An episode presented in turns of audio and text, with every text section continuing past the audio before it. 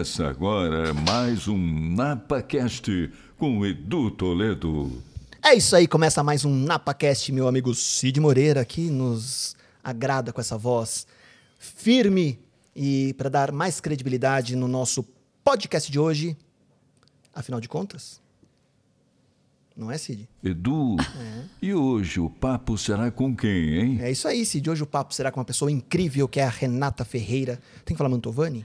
Não precisa. Não precisa, só Renata Só Ferreira. Renata Ferreira. Ótimo. Hoje será com a Renata Ferreira, o nosso bate-papo. Aplausos para a nossa convidada de hoje. Muito bem, muito bem, muito bem. Um podcast incrível para quem está chegando agora e quem está ouvindo esse podcast depois também no Spotify, Deezer, Google e iTunes. É o momento de você descobrir aí algumas estratégias de marketing, de carreira, de empreender, de talvez pensar grande, talvez as pessoas acharem que você pensou pequeno, enfim. Muitas perguntas. E se você quiser fazer sua pergunta para a Renata, envie no chat do YouTube, porque no final do bate-papo de hoje nós vamos escolher as melhores perguntas para fazer para a Renata. Então, aproveite, curte a live e façam as perguntas. Vamos começar? Hora Bora. do meu chão, Edu. Putz, esqueci. Agora é hora do merchan, hora dos nossos apoiadores. Começando por Cervejaria Bragantina, que, olha, vamos começar com um brinde? Boa. Boa. Saúde. Obrigado pela convidada bebê. Hum. Cervejaria Bragantina, maravilhosas cervejas mais premiadas do país. Nova Casa Alves, há mais de 80 anos no mercado municipal de Bragança, que nos enviou queijinho, um mix de castanhas, uma azeitoninha, muito bem. E nós temos também agora os nossos dois novos apoiadores, que eles estão aqui escondidos, porque na verdade eles são os apoiadores que decidiram entrar nesse projeto para presentear a nossa convidada ou nosso convidado. Então, Olha. olha só. Nosso primeiro apoiador é Café Aromas de Bragança. Ai, a Eli, conheço Ali, ela, Franco, isso. Já conhecemos lá, inclusive. Que ótimo. Fomos lá fazer a visita. que ótimo, Ali Franco te mandou um café. Amei. Aí um dos cafés mais premiados do país e do mundo também. Com certeza. Pode pôr no chão, Henri. Amo. Não tem erro. E uma outra pessoa que te mandou um presente também. Olha, tô mimada. Chocolate Nicolate. vizinha. A Gil, Gui. Maravilhosa. A Gil Gui mandou Arrasa. aí. Eu acho que hoje não veio pão de mel, veio trufas, viu? Eu Foi- axe que hoje veio Tanto faz, umas barrinhas boa. aí. É Olha, maravilhoso. amo as trufinhas, é amo. Aí, Léo. Aí, Léo. pra gente. Muito bem. E aqui é um mimo do NapaCast pra Caraca! você. É só um mimo do NapaCast. Quero ver. Pra você deixar lá na sua bancadinha, pra você se hidratar. Nossa, ótimo. um mimozinho aí térmico. Oh, Ah, um mimozinho térmico. Amei. Muito bem. Obrigada. Então agora acabou o merchan. Chega de nossa, papo adorei. furado. Pode chamar mais vezes. Pode chamar mais vezes, Tê? Muito bem, gente. Tivemos aí. São muitas emoções São. hoje. É Cid Moreira falando, é Renata que topou vir. Enfim, eu estava dizendo da importância, Rê. É, eu vou te chamar, tô chamando de Rê. À uma vontade. liberdade absurda. É isso. É, obrigado por ter topado. Obrigada eu pelo acho convite. que é, quando nasceu o podcast, quando nasceu o NapaCast, uma das principais premissas era vamos contar histórias que inspiram. E aí ficou naquela, é um podcast de negócio, é um podcast de humor, de educação, é um podcast de negócio, onde a gente pode falar de tudo, né? Então, e eu queria buscar histórias que inspiram. E aí quando chegou a, a- o perfil da Renata e eu vi, eu falei, caraca! E algumas pessoas contaram algumas coisas, e outras pessoas me mandaram perguntas para fazer para Renata. Eu falei, Ai, que eu demais. falei, meu Deus, é a Renata. E aí eu te mandei a mensagem, e como está acontecendo com outros convidados, eu gosto de registrar isso. É tão bacana quando a gente está começando um projeto do zero, sem poder oferecer nada em troca, nesse primeiro momento, num projeto de mídia, sem poder oferecer mídia em troca.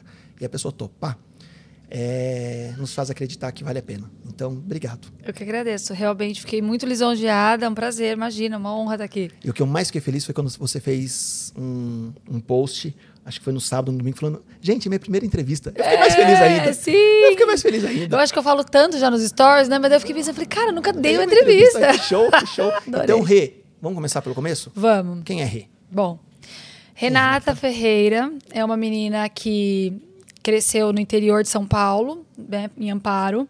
Filhas de pais separados. Mi- Minha mãe e meu pai, nenhum terminaram a escola, nenhum terminou a oitava série. Minha mãe me criou sendo empregada doméstica. Meu pai sempre trabalhou como peão em fábrica, assim, nada muito. é, nunca parou muito em emprego. Não, tenho, não, não tive ali a presença do meu pai para contar em absolutamente nada. Sei quem é, amo, hoje em dia tá tudo certo, Sim. mas, enfim, nenhuma dessas histórias muito diferentes que a gente vê por aí. Cresci, é, estudei a vida inteira em escola pública, mas desde sempre. Isso realmente não tem como explicar. Queria mais. Nunca estava ali satisfeita. Só que, graças a Deus, não tem a vitimização de esperar. vi- nunca esperei minha mãe. Por quê? Com 13 anos, eu queria um tênis, um Nike Shox. Eu nunca esqueço. Não tinha dinheiro. Eu E lembro vi- dessa época. É. Quando, 15, 17 anos atrás, né? Você tá falando a idade. É louco, né? Você Pensar tá falando a é, idade, Renato. Sim. Melhor não.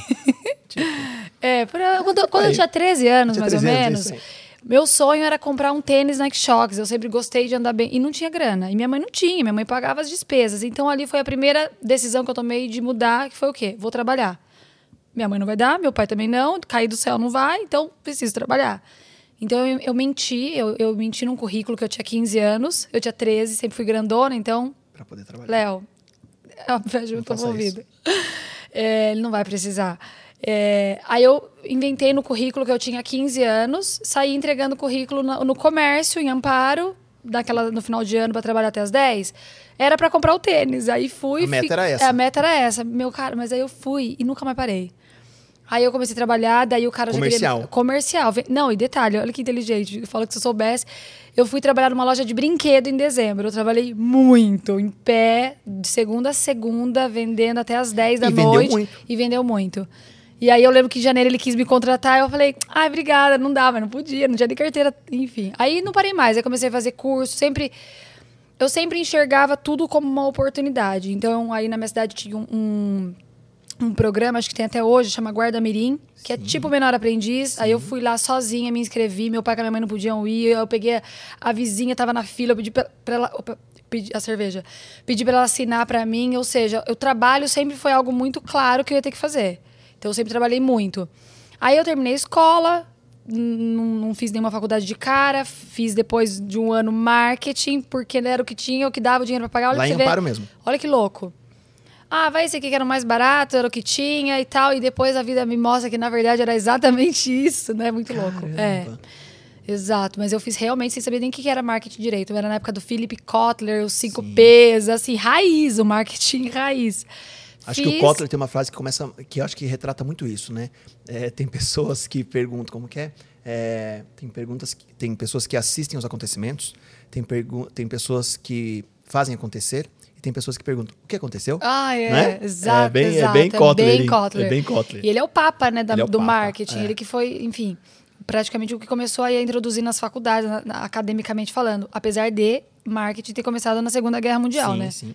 Hitler foi um extremo Marque- marqueteiro. ali. Infelizmente, Não, Infelizmente. por- não pela causa legal. Enfim. Aí tá. Então, eu acho que a coisa mais importante, começando a falar sobre essa questão, né, de, de conseguir chegar em algum lugar, nem acho assim que eu tô tão. Hoje o Léo falou, mãe, como é ser famosa? Eu falei, não sou. É? Ele falou pra mim hoje lá, né? Ele falou, mãe, como é que é ser famosa? Eu falei, não sei, filha, a mamãe ainda não é. Mas é E louco. É, é Sabe o que eu ouvi ontem? Ontem eu tava conversando com um amigo, ah, o Vanucci, um, um, um- um amigão da mídia, enfim, tal, e eu tava falando com ele sobre isso, né? Sobre a fama, sobre ter muitos seguidores e tal. Daí Ele falou assim, Edu, quantas pessoas visualizaram o seu podcast segunda? Eu falei, a gente tá batendo acho que 900 visualizações num programa de uma hora e meia, duas horas, enfim, tal. Ele falou, então, você é famoso para 900 pessoas. A gente perdeu essa se noção você de números, falar né? para 50 pessoas, não, mas no sentido de se você falar para 50 pessoas, ok, você tocou 50 pessoas. Exato. Né? Eu fiz um stories e 15 pessoas viram, ok. Você é famoso para essas 15 pessoas e ok. Né? Todo mundo Lógico, se vai aumentar mais 7 zeros depois, que lindo. Mas Sim. se não, você tocou essas pessoas. Então acho que é muito isso também, Sim. né? Eu falo isso para minhas alunas às vezes, quando elas estão começando. Ah, eu tô começando. Mais ou menos o que você falou. Eu falei, imagina uma sala com 50 pessoas, tá lotado. Então, se 50 pessoas visualizarem seu stories, são bastante. pe- São bastante. É um é número isso. re- representativo, sim. É isso. Sim. E aí como foi a trajetória? É, Faculdade, aí, você continuou em isso. Amparo. Aí eu, eu continuei em Amparo, aí comecei marketing, aí tranquei, aí mudei, aí conheci o meu marido atualmente. Bem nessa época ele morava em São Paulo, minhas amigas moravam em São Paulo e eu também tinha muito o desejo de morar em São Paulo. Eu, não, eu nunca tinha ido. Você queria sair do interior. Queria. Sim. Sentia, era um chamado mesmo. É, tem coisa que, quando eu falei, não tem como explicar. Eu sentia dentro de mim que eu queria ir embora, mas faltava, acho que, a oportunidade, a cor, o momento. E daí, naquele momento, eu falei, agora é a hora. Eu pedi demissão do banco. Você trabalhava em banco Trabalhei em. Ah, é, né? Eu sou, vai, vai me puxando. Você trabalhou em banco. Trabalhei em banco. Comercial? Era o meu sonho, por quê? Comercial? Comercial. Total. Você também? Não, eu não. Eu tô vendo pela sua fala. Eu tô falando só assim porque assim, a sua, Coitada, a sua né? comunicação é tão assertiva, você é tão, né? Você fala tão, eu falei, você pode ser comercial. Sim, total. Aí, Se enfiava legal. empréstimo na turma, né, Enfiava, capitalização. Olha que legal. desconto em vem- folha, é é, isso tudo. segurozinho de vida. Sim. Que coisa, não, E Renata? olha que louco. Exatamente por Você isso. vendia bem? Muito. Modéstia à parte, eu achei todas as metas. Mas você sabe que teve um start na minha mente que falou assim: você vai passar a vida inteira enganando as pessoas desse jeito? Ai, que sacanagem. Porque eu tinha que comprar o que eu vendia e eu tava me sentindo naquele momento já muito enganando, sabe? Uhum. E realmente é. Ai, olha, eu consigo esse empréstimo, mas se você fizer um seguro, eu consigo uma taxa melhor. Essas coisas. E é um- uma espécie de enganação, né? Que Infelizmente, a taxa né? já existe, né? Já, Enfim. e a venda, enfim, né? Várias coisas envolvidas aí. Aí eu tava trabalhando, no- aí eu tava em Amparo, né? Vamos por aí, dos vamos, 13 anos até os meus 19 anos, eu tava, estava em Amparo. Então eu tava fazendo faculdade de marketing. Não queria mais trabalhar de final de semana, porque eu tava no comércio, no comércio, na ótica, fui ficando só no comércio. E trabalhava de segunda a sábado. Então, meu primeiro sonho naquele momento era ter um salário melhor, mas o mais importante era não trabalhar de sábado. Perfeito. Falava, cara, o que, que eu vou fazer pra não trabalhar de sábado? Falei, já sei, banco. E eu nem sabia o que o banco fazia, mas eu queria trabalhar no banco, daí. Segunda a sexta. Sabia que o salário era ok pra aquela época, eu pensava, nossa, eu vou ganhar tipo dois, três mil reais. Eu E um falava, baita vale "Nossa." alimentação, porque o banco tinha um vale alimentação Aham. bom, né? Você gastava no supermercado um Aham. horror, não era? Tinha isso Uh, também nessa época? tudo. Tinha, tinha. lindo. E eu ganhava tipo mil e pouquinho no comércio. Eu falava, vou ganhar uns dois, três mil no banco. Maravilhoso. Segunda a sexta? Segunda a sexta. Lindo. Lindo. Aí comecei, fiz um currículo, fazia marketing. Fui em todos os bancos da minha cidade. Eu chegava lá, é isso também que eu, eu não sei explicar para as pessoas, mas eu, eu não tenho vergonha. E ela falou, como é que você conseguiu um emprego em banco? Simplesmente eu entrei, perguntei quem é o gerente. E aí a pessoa falava, eu ia na mesa do gerente, me apresentava, lá, tudo bem, eu sou Renata, eu quero trabalhar aqui.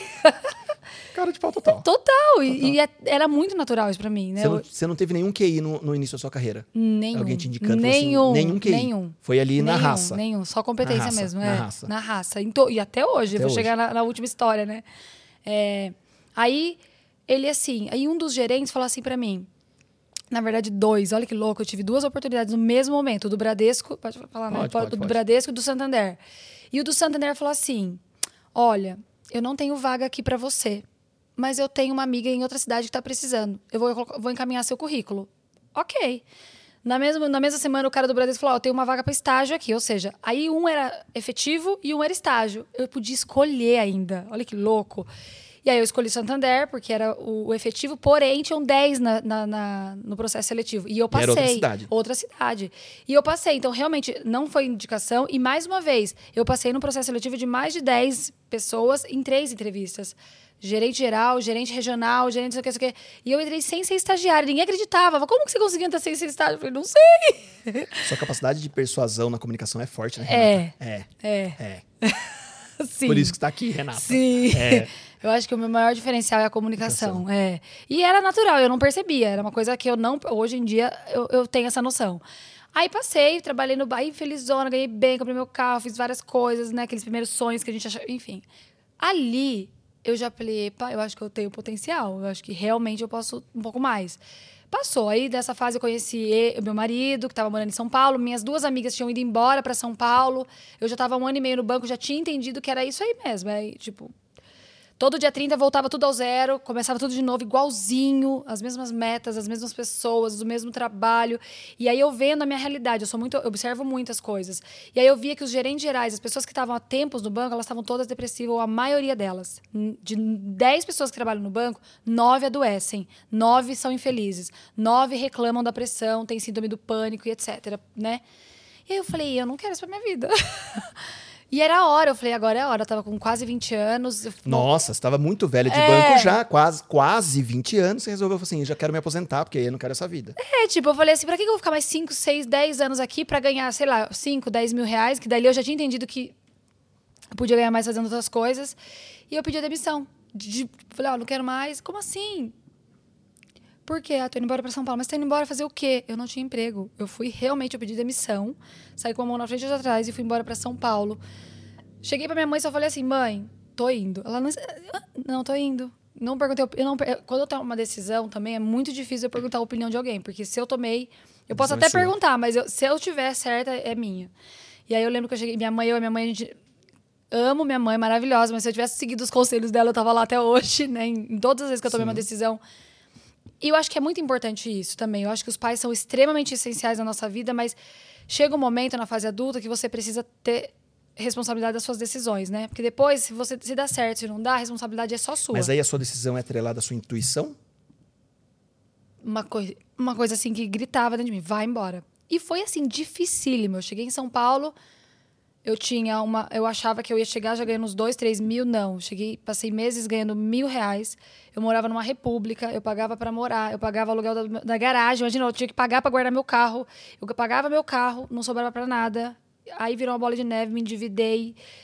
Estourou todos os cartões, estourou cheque especial. Então, assim, em 2011 eu estava na. Porém, feliz.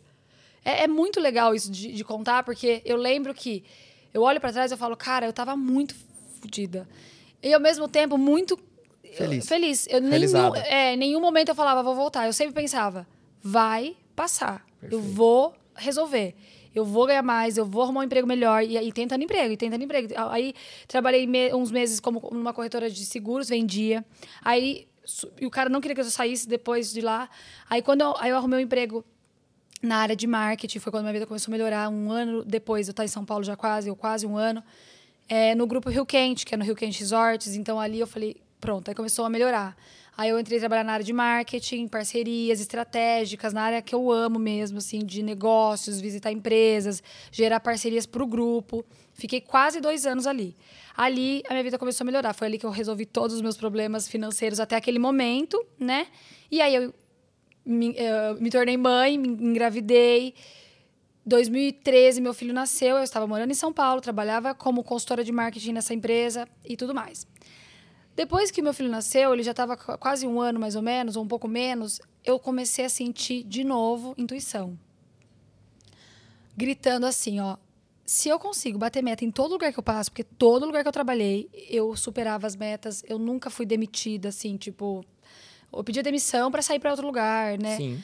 E eu falei, eu acho que eu tenho potencial de vendas. Realmente eu sou capaz de mais. Então, se eu bato milhões para o banco, milhões para o grupo, uns 10 mil para mim, eu ganho, né? Então, o que, que eu vou fazer para monetizar? Então, eu nunca fui assim, gosto de sobrancelha, gosto de cílio. Não. A pergunta inicial, quando eu decidi empreender, foi: sou capaz. O que, que eu vou vender? Podia ser coco rosa na praia, podia ser qualquer coisa, mas eu decidi daí. Aí eu comecei a pensar, tá? Tenho persuasão, tenho capacidade de vendas, já entendi que essa era a minha vocação, né? Meu, meu, minha habilidade. Todo mundo deveria fazer essas análises em algum momento da vida, porque todo mundo tem algumas coisas que você faz sem pensar bem. E ali eu tinha entendido isso.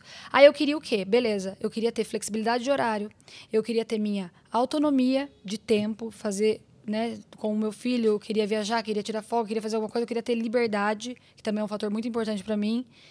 E aí eu comecei a pesquisar o que, que eu vou fazer, o que, que eu vou fazer. Daí eu falei, cara, sempre gostei de roupa, de- dessa parte de estética, né? Do é, senso estético. Também percebi isso desde criança que minhas primas me chamavam para comprar roupa, todo mundo que. Todas essas Às vezes eu pagava 10 reais na blusinha e, tipo, nossa, que maravilhosa! Até hoje é assim.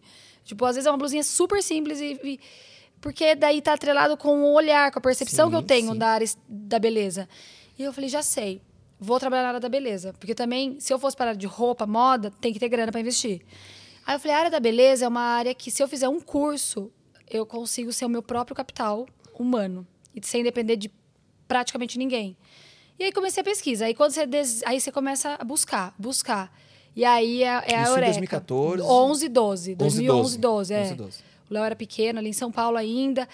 Aí um dia eu tava andando assim no shopping, entrei- sem nem, nem entrei pra comprar, eu olhei na loja assim, a menina tava de cílios. Eu nunca tinha visto cílios na minha vida. Extensão de cílios, que é um procedimento que eu comecei. E aí eu olhei e falei assim, nossa, o que, que é isso no seu olho? Mulher, né? Aí ela falou, ah, extensão de cílios. Eu falei, nossa, não sabia que existia isso. E aí ela falou, ah, mulher ali que faz. Eu não tinha dinheiro, mas arrumei. Fiz. Na hora eu não tinha percebido ainda que era o sinal. Fiz a extensão de cílios e tal. Aí um dia eu lembro da cena, eu tava dirigindo, pensando, o que, que eu faço na minha vida? Não, né? O que, que eu vou fazer? Como que eu vou empreender? Pá. Vou fazer isso. Daí eu falei, cara, 100 reais custava. Eu quase, todo mundo vai querer fazer, porque isso aqui é impossível. Você fez uma vez, não fica mais 100. Se eu fizer 5 por dia, são 500 reais por dia. Daí eu comecei já a fazer a conta. Eu falei, se eu atender 5 clientes por dia, eu vou ganhar 500 reais por dia, vezes 22 dias úteis, aí faz as contas. Sem grandes agora- investimentos. É, sem grandes investimentos. É isso. E aí comecei a pesquisar, daí eu descobri que no Brasil não tinha, enfim, aí eu comecei a pesquisar, daí eu tinha, sei lá, mil e pouquinho guardado, com esses mil reais, mais o cartão do marido para comprar material, eu comecei. É, esse foi o meu início. Sem, sem, sem, sem estrutura física. Nada. Maletinha na mão nada, e vou embora. Nada. Eu fiz o curso em São Paulo ainda, numa- num lugar que eu encontrei no Google. Não tinha Instagram como tinha hoje, não- como tem Sim, hoje. sim. No Brasil não tinha nenhuma empresa Referência. referente. Não, não tinha. Inclusive, eu fiz o curso, tal, saí de lá, fiz o procedimento na, na- no curso, saí. Quando eu fui comprar os materiais para eu atender, eu descobri que eu não tinha aprendido realmente bem. Por quê? Eu não sabia o que comprar, eu não sabia. Lo... Ela, ela ensinou ali fazer e acabou. Acabou. Por isso que não existe curso ruim. Quando você quer, pode ser o Você corre pior curso que você tenha feito. O básico ela vai te dar, e aí você corre atrás. E aí, eu falo que hoje em dia o povo tá muito Nutella. Tem três dias de curso, todo material, toda. E às vezes assim, a pessoa ainda. Ai, não aprendi direito. Não. Pe- Pega na mão, né? É. O meu era um curso de meio período, praticamente. Ela não. E aí eu saí, aí eu fui comprar, não achei nada. Eu lembro que eu passei uma semana praticamente vendo. Eu não falava não falo inglês ainda, mas né? Fiquei uma semana estudando vídeos em inglês, que era o que eu encontrei no YouTube de, de, de Eyelash Extension na época. Maratonando, tentando entender para comprar material. Aí eu consegui comprar material, apanhando, fui, fui testando, né? Óbvio que perdi muito dinheiro nesses testes, mas enfim, foi assim. Fiz algumas modelos, diga-se de passagem, bem menos que 10. Prima, tia, na Cobaia cama. total. Na, cobaia total. Na cama. Era mais medo da cobaia ou, ou, ou você? De fazer alguma burrada ali? Ah, eu acho que era Não um dava, pouco você de tudo. tinha confiança ali. Ah, eu, eu tinha É. medo, demorava. Eu lembro que eu demorava três, quatro horas pra fazer uma cliente, ou, né, um procedimento de uma hora, uma hora e meia. Ou seja, aquele cinco que você pensou que ia fazer num dia já estava já ficando tava longe. ainda. Exato. Mas em, em nenhum momento existiu desistir. Não tinha. Eu falo que tem um, tem um termo, né? Não sei se você conhece, eu não lembro que é uma um filósofo que usa, que é queime suas pontes, né? E eu sempre tive minhas pontes queimadas. Pra mim nunca existiu voltar. Quando eu fui pra São Paulo, eu fui com uma amiga. E aí várias vezes estava na dificuldade, ela, ai, vou voltar, não aguento mais. Metrô, 5 horas da manhã, perrengue. Não sei se é quem morou em São Paulo, mas só os fortes sobrevivem. Quem é do interior e vai pra São Paulo e consegue, hoje eu não moro lá porque nós não queremos, mas sobre vive em qualquer lugar do mundo. São Paulo realmente é, é ou você ama ou odeia. Eu amei. Eu parece que eu nasci para viver lá na época. Eu sabe, era lá meu lugar. E a minha amiga, né, eu lembro que ela chorava, tinha dias que eram difíceis no emprego, né? Chegava chorando. Eu falava, vai voltar para onde? Vai voltar a fazer o quê lá, né? Não, não tem, não existe o voltar. Então, quando eu fiz o curso também, nunca passou pela minha cabeça, tipo, ai, não quero mais fazer isso, não. Porque assim, vou fazer o quê? Ia voltar pra onde, né? Aí é uma questão de, tipo assim, aí, eu- aí quando a vida me desafia, aí eu falo, não. Persistir. é. E é um procedimento difícil. Quem faz extensão de cílios sabe quanto é trabalhoso, demorado e tudo mais. Então eu comecei, aí eu fiz essas cobaias, amigas, primas aí, fiz umas fotos, montei um Instagram e comecei. Fui pedir emprego. Ai, olha, sou extensionista de cílios já há tanto tempo. Mentira, não era nada. Isso, emprego aonde? Isso aqui, lá, eu, eu fiz o curso em São Paulo e tal, mas assim, pedir emprego mesmo foi aqui já. Mas em, em salões? Em, clínica, numa clínica. É. Cheguei em Bragança, você, já, daí. você já não estava querendo trabalhar sozinha também, mas não. Não. Não, era melhor ter um espaço, já que você não tinha o seu espaço, você foi buscar espaço de alguém. Sim. Essa foi a estratégia Eu inicial. acho que desde o início já era uma estratégia, tipo, Legal. de, de atender em alguns lugares. E aí, como que eu vim parar em Bragança, né? Que eu pulei essa etapa. Aí, aí a vida é tão louca, a minha vida ela é tão louca que quando acontece uma mudança grande, vem uma maior ainda no mesmo momento, que é o que está acontecendo agora também.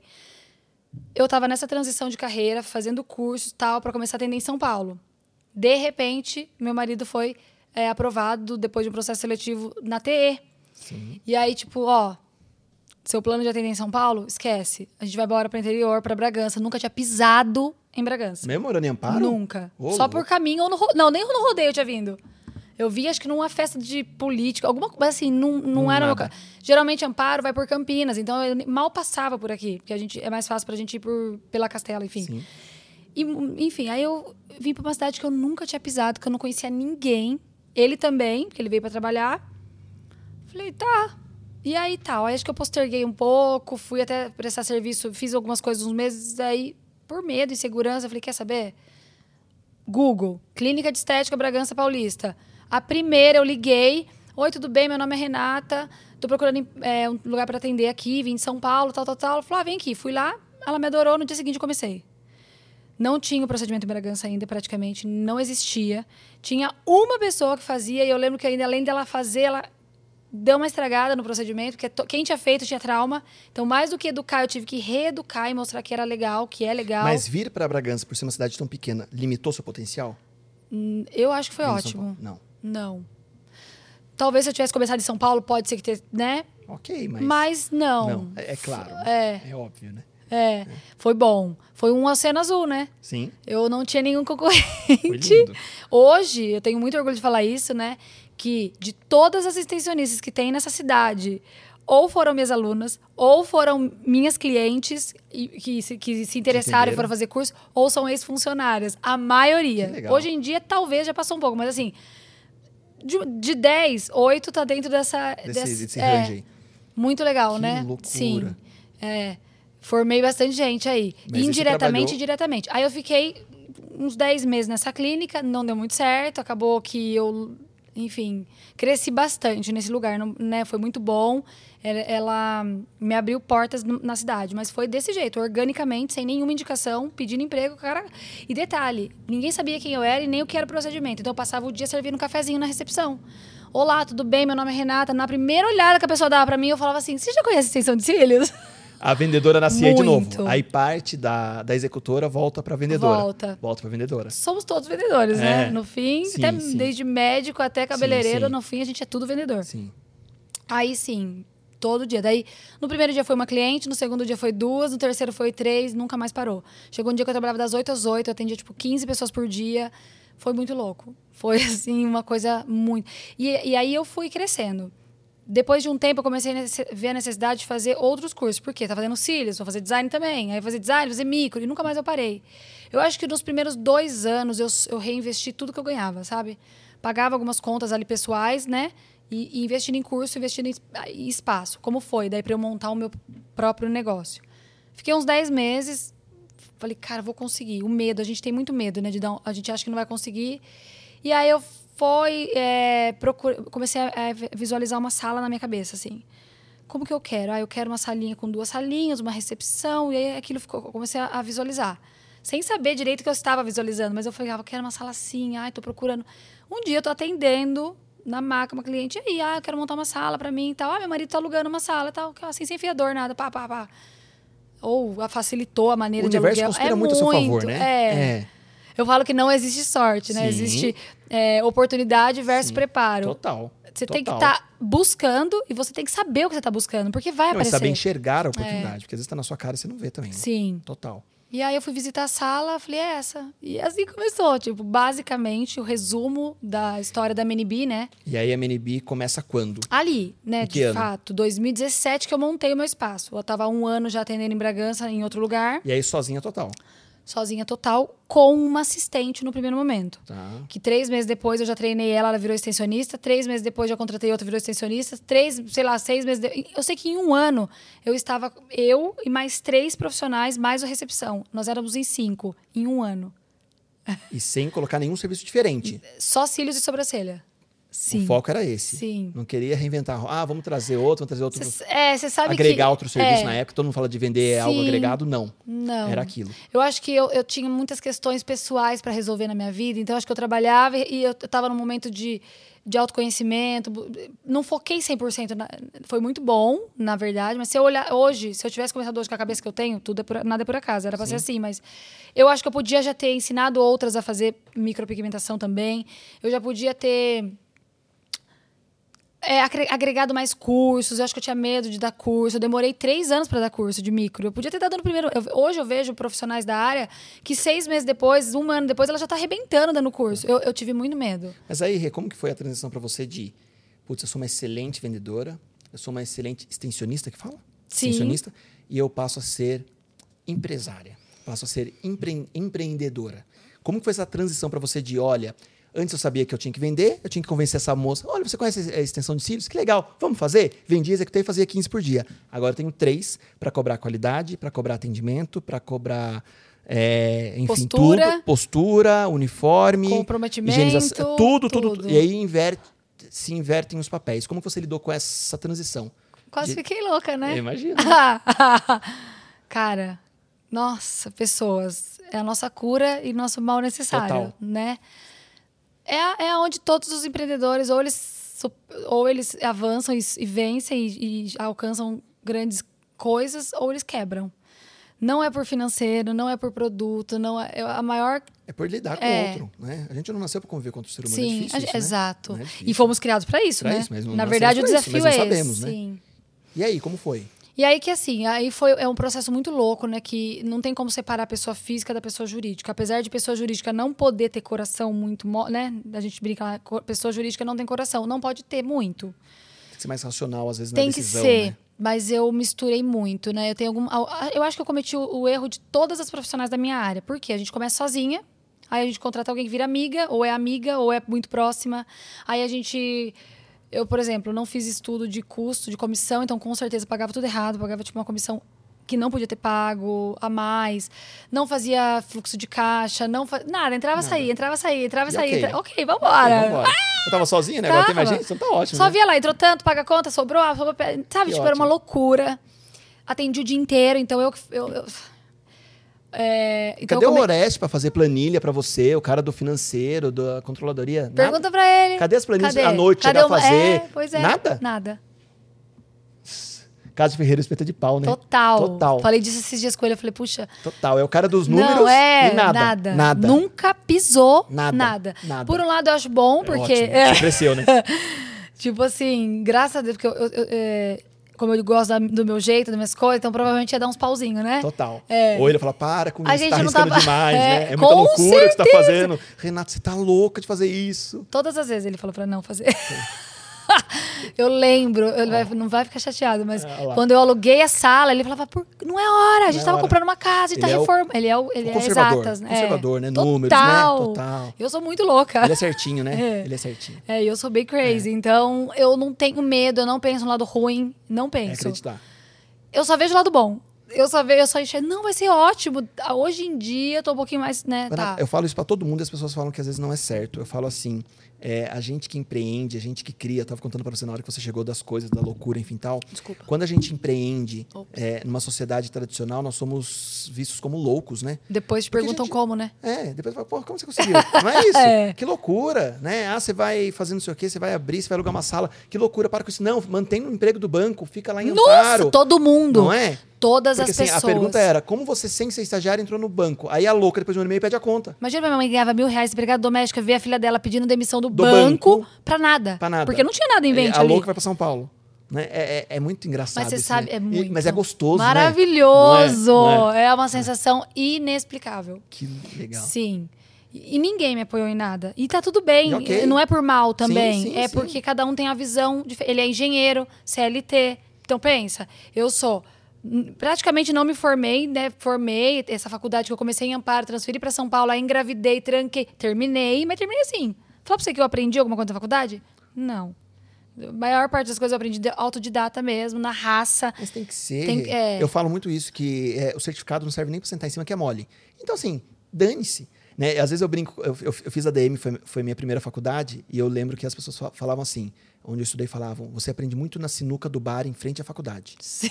A gente aprendia a negociar, a Sim. planejar. Ah, é, nessa. né? é nessa É. ah, Eu terminei, na verdade, administração com ênfase em marketing. Daí, no meio de todo esse rolo todo, esqueci de um detalhe muito importante. Quando eu fui nesse gerente, que ele falou: olha, eu tenho uma vaga para você, tal.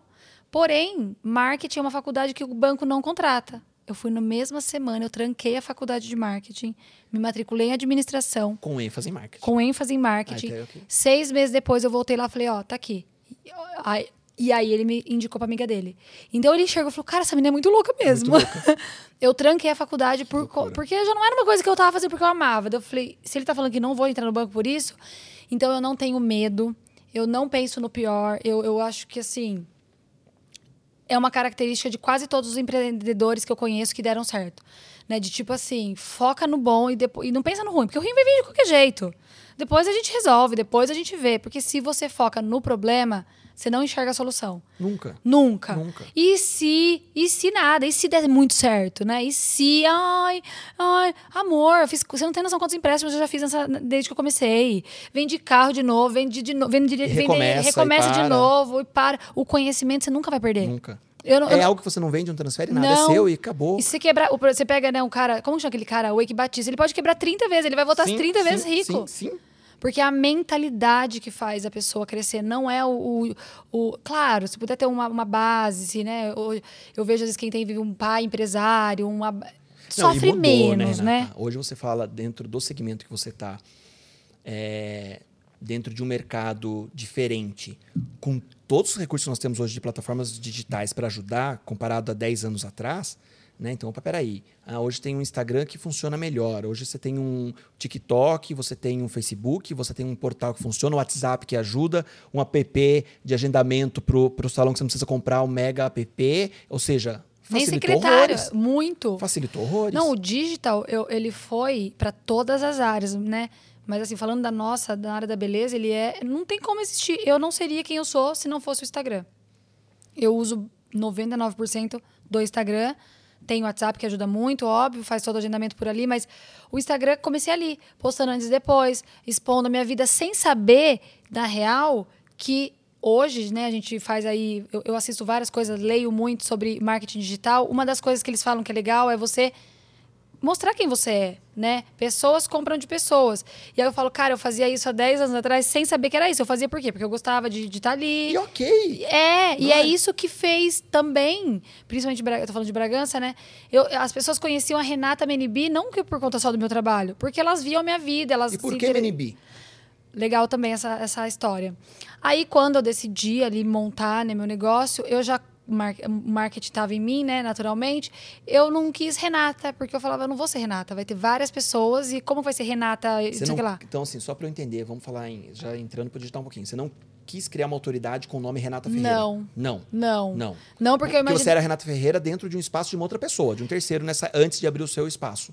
Você já não trabalhava, você trabalhava dentro de um salão, dentro de um espaço, de uma clínica, enfim. Isso, mas quando eu criei o Instagram, a marca não tinha nada. Nada. Nada. Eu Nem comecei por isso, antes de fazer curso. Renata, que louco. Você é mais louco do que eu pensava. Sim. É. É muito legal, não é verdade? Eu nunca tinha feito essa, essa reflexão. A primeira coisa que eu criei foi a marca. marca. que eu vendi depois, que louco. E aí você fala, por quê? Cara, era. é, Surgiu como esse nome? Chegou tá. aonde? Aí nessa época eu trabalhava no Rio Quente, eu tava nessa transição pesquisando o que fazer, vou sair, nananã. Aí eu Ah, a tinha. criação da marca foi antes de chegar em Bragança. Foi né? antes, foi antes, o- tudo. Foi a primeira coisa, a primeira coisa de tudo. Primeira coisa que eu fiz Antes foi do que seu primeiro curso. tudo. Foi foi a a primeira marca? Foi. Mas você criou a marca Sabia que era da pensando... beleza já. Mas não sabia que era cílio, sobrancelha, nada. Não, porque no primeiro momento eu, eu tinha pensado em criar, mas isso nem chegou a andar, por isso que eu nem comentei, mas antes até de eu fazer o meu primeiro curso, eu tinha pensado em criar em São Paulo, pensando em São Paulo, antes de vir para Bragança. Eu falei, cara, eu vou montar uma empresa de manicure in company, não existia, que hoje é a Singu. Olha, eu teria dado certo Olha também em São só. Paulo. Que era o quê? Eu ia levar as manicures fazer unha, porque eu me toquei um dia que eu tava seis meses sem fazer unha. Porque eu tinha filho pequeno, eu trabalhava de segunda a sexta, chegava em casa mais, 11 horas, eu falava, cara, tem que ter uma manicure nas empresas. Já tinha massagista, era ginástica laboral, por que não manicure? Aí eu descobri que eu teria que ter manicure, credencial, o custo seria alto, o controle seria Logística, alto, tá, logística, esquece. teria que ter um investimento, né? No primeiro momento. Falei, não, isso não vai dar certo. Mas era da estética. Mas era da. Exato, e era da beleza. E aí, quando falou, que marca que eu vou criar? Tal. Falei, aí eu tinha um amigo que é da área da publicidade em São Paulo. E ele falou, cara, você tem muito potencial, você tem que criar, nananã, vamos criar uma marca. Daí, assim, conversa. Ele, era, ele, ele prestava serviço pro Rio Quente. Aí um dia eu tava lá numa reunião, ele falou, não, vou criar umas ideias. Ele criou lá três nomes na brincadeira. Brincadeira, não era brincadeira, mas muito informal. Total, tipo, porque você não tinha negócio nem nada, mente, nada, nada, não tava nada. nada. Nada, nada. Aí ele deu umas três opções, ele- aí eu lembro que eu levei para o final de semana, saímos com os amigos naquele dia. Eu falei, gente, tô montando um negócio, eu quero a ajuda de vocês no nome. Eu lembro sempre, era ela Melanine, alguma coisa, e Menibi. E aí venceu Menibi, porque não existe esse nome, é um nome criado mesmo. Menibi, não existe isso no inglês, né? Não, tem, não é uma concordância, é uma licença poética.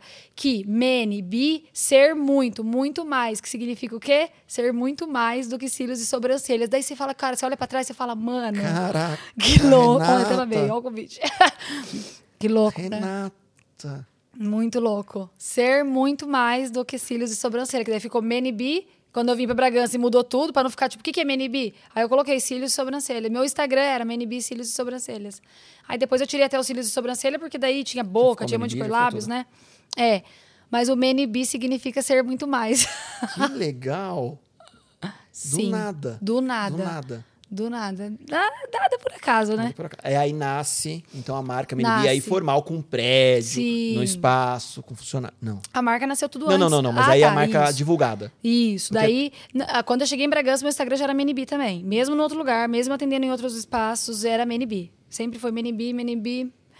Hoje eu olho pra trás, era muito esquisito, né? Se for pensar, né? Mas, Mas, aí ela a Menibi em algum momento virou o sobrenome da Renata? A Renata da Menibi? virou. Virou. Renata é hoje, né? Até Aqui em. Bragança é Renata Menibi. Renata Menibi. Sim. Ficou. Aí, tá. Daí, em 2017, montei meu espaço físico. 2018, tava ali. 2019, eu senti a necessidade de aumentar. Eu já estava em cinco pessoas, numa sala comercial de 50 metros, quadra- metros quadrados, que era ali no Carraro Tower. Tá. Aí eu tava ali e tal, vamos pra uma casa. Várias coisas, vários motivos, vários sinais. É a vida empurrando a gente pra crescer. Tava confortável ali, né?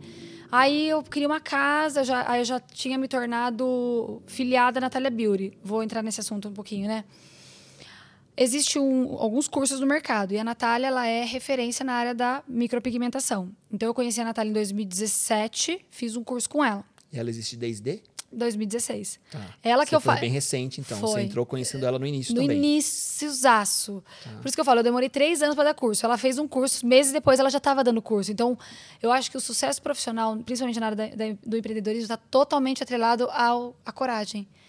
Se eu tivesse começado a dar, curso há seis meses, quando eu já tá, eu já Mas também não pode se arrepender também. Não, não tenho Quem nenhum. tá ouvindo agora tá falando assim, puta, eu tava pensando. Então começa já. Começa ah, já. Ter começado 10 anos, Não. agora eu não vou começar mais. Não, começa Não. já e, e toca em frente. Mesmo sendo corajosa, eu vejo que se- às vezes as pessoas perguntam: você faria alguma coisa diferente? Eu falo: faria. Eu teria começado antes. Eu teria feito mais. Eu teria ter tido menos medo.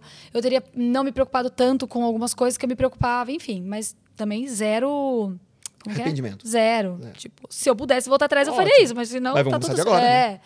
Então eu, eu demorei muito para dar curso. Eu tenho certeza que foi isso que acabou até, enfim.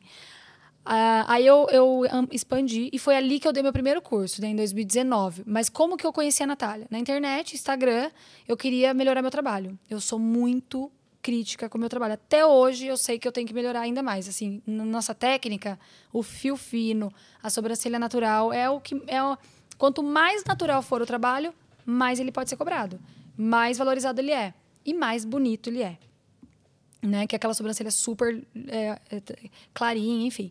E até e eu vi que não, eu não conseguia, eu não conseguia. Eu, eu falei, cara, eu preciso fazer curso. Já tinha feito alguns e nada, e nada. E aí pesquisando o fio fino, fio fino, achei a Natália na internet. 2017. 2017. Comecei a seguir ela. Eu lembro que na época eu, eu, eu, eu tenho esses dias. Ela já acho- bombava ou não? ela já estava bem, porque a Natália, ela, ela já veio de uma pegada, ela era blo- blogueira, né? ela foi blogueira de mães, então ela já tinha um engajamento. Ela em São Paulo, já tinha ali um pouco de. Ela já estava bem, vamos por ela, já devia ter, sei lá, seus 100 mil seguidores. Ela já, ela já era, naquele momento, E você? eu. Ah, tava bem aqui. Tava bem. Tava bem. Eu já não tava. Já, 2017, já tava um ano e pouquinho aqui trabalhando, já não tava. Já, já tava com as três profissionais de cílios na minha clínica. Já tava com. Nós já estávamos em cinco ou quatro profissionais. E você nunca deixou de pôr a mão na massa. Nunca. Você era uma, uma líder hands-on ali, uma líder mão na massa É, mesmo. que também é, faz parte, mas outra coisa que eu podia ter. Por isso que eu falo, eu devia ter ensinado mais, porque hoje eu atendo duas vezes por semana. Porque você não, não consegue. Você tem que ser o estratégico. Porque se você não fizer, o estresse do dia a dia, né? Muitas vezes acontecia um probleminha, mas eu tava tão cansada, tão estressada, que ele virava uma bola de neve, aí você tem que falar com o funcionário, você não tem. paci- Então vo- você tá 100% na operação por um período, ok, mas você tem que começar a, a dar um passo para trás, colocar outras pessoas, porque senão você não consegue conferir caixa, é, fazer curso, fazer estratégia, planejamento. Então era aqui, ó, segunda sexta, das 8 às 8, às 11 da noite. Imagina, saía no mínimo 10 horas da noite todos os dias. Loucura. Aí eu, eu, eu tava já muito incomodada com o meu trabalho, eu queria melhorar, fiz o curso da Natália em 2017. Beleza. Um ano depois, ela criou um projeto que chama Filiados, que ela filia ex-alunos a representarem a marca dela na cidade que a pessoa tá. Beleza, me inscrevi, fui aprovada. E aí foi bem nessa transição que daí eu falei, quer saber, eu vou alugar uma casa em Bragança, vou fazer uma réplica da casa dela em Bragança, mas tipo assim, da minha cabeça, não é que ela OK. Aí não achava casa, não achava casa, porque várias não dava certo. Aí um dia eu falei, não, eu vou achar uma casa hoje. Aí eu peguei e saí com o carro andando. Do que eu tava descendo a rua ali, que é onde é a clínica hoje, eu tava descendo, assim, já olhei pro lado, uma casa velha, abandonada. Falei, é aqui. Liguei, tá, fechei, acabou, era minha. 40 dias depois a gente estava lá, não tinha dinheiro nenhum para fazer a reforma. O que, que eu fiz? Empréstimo. Fiz, não me arrependo, se não fosse assim, eu não teria ido. Você contou por Oeste antes que você ia alugar a casa? Acho que sim. Já aluguei. É. Aluguei. É. Vamos mudar. Vamos mudar. É, provavelmente, provavelmente, é. Você sabe que é, isso é bom e é ruim. Hoje, eu- hoje eu, eu mudei um pouquinho, não dá. Tem Você que ter- compartilha, tem que compartilhar, tem que Nem que seja compartilhar. só pra avisar, né? Só pra usar. E boa. É. É, mas isso vai muito também. Eu sou filha única, né? Então acho que eu não. Era tipo papum, vai fazendo, não tinha pra quem contar, né? Aí tá. Aí aluguei a casa e a Natália veio. Aí foi um grande divisor de águas, assim. E foi uma sacada também, intuição. Aí eu mandei pra coordenadora do projeto na época, falei, ó, aluguei uma casa, ó o projeto da arquiteta, vou fazer uma casa rosa, tipo a da Natália, tudo bem? O que, que vocês acham? Ela, nossa, que demais! Beleza. Aí eu falei, viu, será que ela não quer vir na inauguração? Seria legal. Ela, nossa, é verdade, convidou, veio. Sabe, tipo, nada... Tanto que depois que eu montei a Casa Rosa aqui em Bragança, ela veio tal. Muita gente achava que assim, ah, eu quero ter uma casa rosa também. Como é que você fez? Eu falo, cara, eu fiz. Ela, né, não Mas foi. não era uma exigência da marca Não, nessa época. não. Você se filiou, você tinha um direito. Eu não sei como é que funciona. É uma tá? licença, é como se fosse licença de uso de marca, né? Então eu tinha licença para replicar as marca ali. técnicas. Isso, e, e dar cursos das técnicas dela. Tá? Porque Mas você você precisava mudar o nome da. Não, Era Menimi, nada, Menibi, Menibi, Menibi, acabou. É uma licença, é. Eu que quis fazer a Casa Rosa, eu que quis pôr flor, eu que convidei ela. Foi tudo uma iniciativa E minha. aí, como foi isso quando ela chegou? Foi realmente Você assim. sabia que ela, ela confirmou que viria? confirmou que viria. Foi muito legal, foi um dia muito Você ficou especial. com medo? Ela falou assim: "É muito errado isso que você fez de copiar a casa. Pô, tanto Nada que eu pedi. ver. Não, eu pedi. Aí quando eu tomei a decisão, mandei o projeto, eu pedi antes, né? E ela adorou, e ela veio, e foi realmente muito bom pra mim. Foi, foi 2019, né? Meio de 2019. Só que olha que louco, na melhor fase da minha vida profissional, que era ali, imagina, eu tinha expandido, eu já tava com. Ali eu tava com 10 funcionários, eu tava com cabelo, unha, cílio, sobrancelha, tudo. Tava, tipo, pronta. Foi a época mais difícil pra mim, assim, em todos os sentidos. Da vida pessoal, na vida profissional, mas falando da profissional em específico, foi aonde é, você fez essa pergunta aí, como é que você lidou? Cara, fiquei louca. Foi quando eu não conseguia mais enxergar com clareza as coisas. Né? A a- tem uma frase que eu gosto muito que fala assim: a abundância mascara a ineficiência. Quando o dinheiro tá entrando, tá entrando, tá entrando, tá entrando, tá entrando, ah, tá indo, tá indo, tá indo. Daí começa a dar um problema ali, aí um mês não foi tão bom, aí você começa, o sinal amarelo Opa. acende, aí você fala, cara, preciso entender o que tá acontecendo, aí você começa a ver a cultura da equipe já não tá do jeito que você queria, aí você já não fica tão bem, porque daí você com problemas na cabeça, você já começa a não render da maneira como você gostaria. Aí eu nesse momento eu perdi a minha primeira funcionária, que tinha começado comigo, né? Perdi. Hoje eu olho pra trás foi a pior e a melhor coisa que aconteceu. A gente hoje tem relacionamento, eu falo pra ela, cara, foi a pior coisa, mas foi a melhor coisa você ter saído. Por quê? Ela era tão maravilhosa, tão incrível, eu não achava que ela fosse sair nunca. Quando ela saiu, foi um baque, assim, mexeu muito com o meu emocional. Eu já tava com alguns problemas na área na minha vida pessoal acontecendo, mas ali foi a gota d'água. E aí eu sinto que eu, tipo, falei, cara, não quero mais isso aqui. Eu entrei numa crise existencial, tipo assim, chegou dezembro daquele ano, eu falei, não quero mais. E era o primeiro ano da casa. Primeiro ano da casa, final de 2019. Posso falar casa, né? É, Primeiro ano da casa. E aí eu, nossa, tinha dias que eu falava, não quero mais. Nossa, não quero mais brincar disso aqui, não. Vou desistir. Nossa, é muita gente, é muito rolo, funcionário, briga. e A gente considera que esse é o primeiro. Era um, um É. momento que você talvez pensou em. Desistir. Desistir? Foi, foi, foi sim. Pensei realmente assim, tipo, ai, vou fechar, ficar sozinha, voltar a ser sozinha. Aí virou o ano, janeiro, começou a pandemia, né, nos outros países, daí eu- aí começou já, né, tipo aquela a gente achar, não sei por que achamos que não chegaria aqui, né? Meu Deus do céu, mas em janeiro já estava acontecendo em alguns Sim. casos na Europa. Mas ninguém ligou, né? Ninguém ligou, né? Ali já tinha que ter fechado a fronteira, na verdade, mas tudo bem.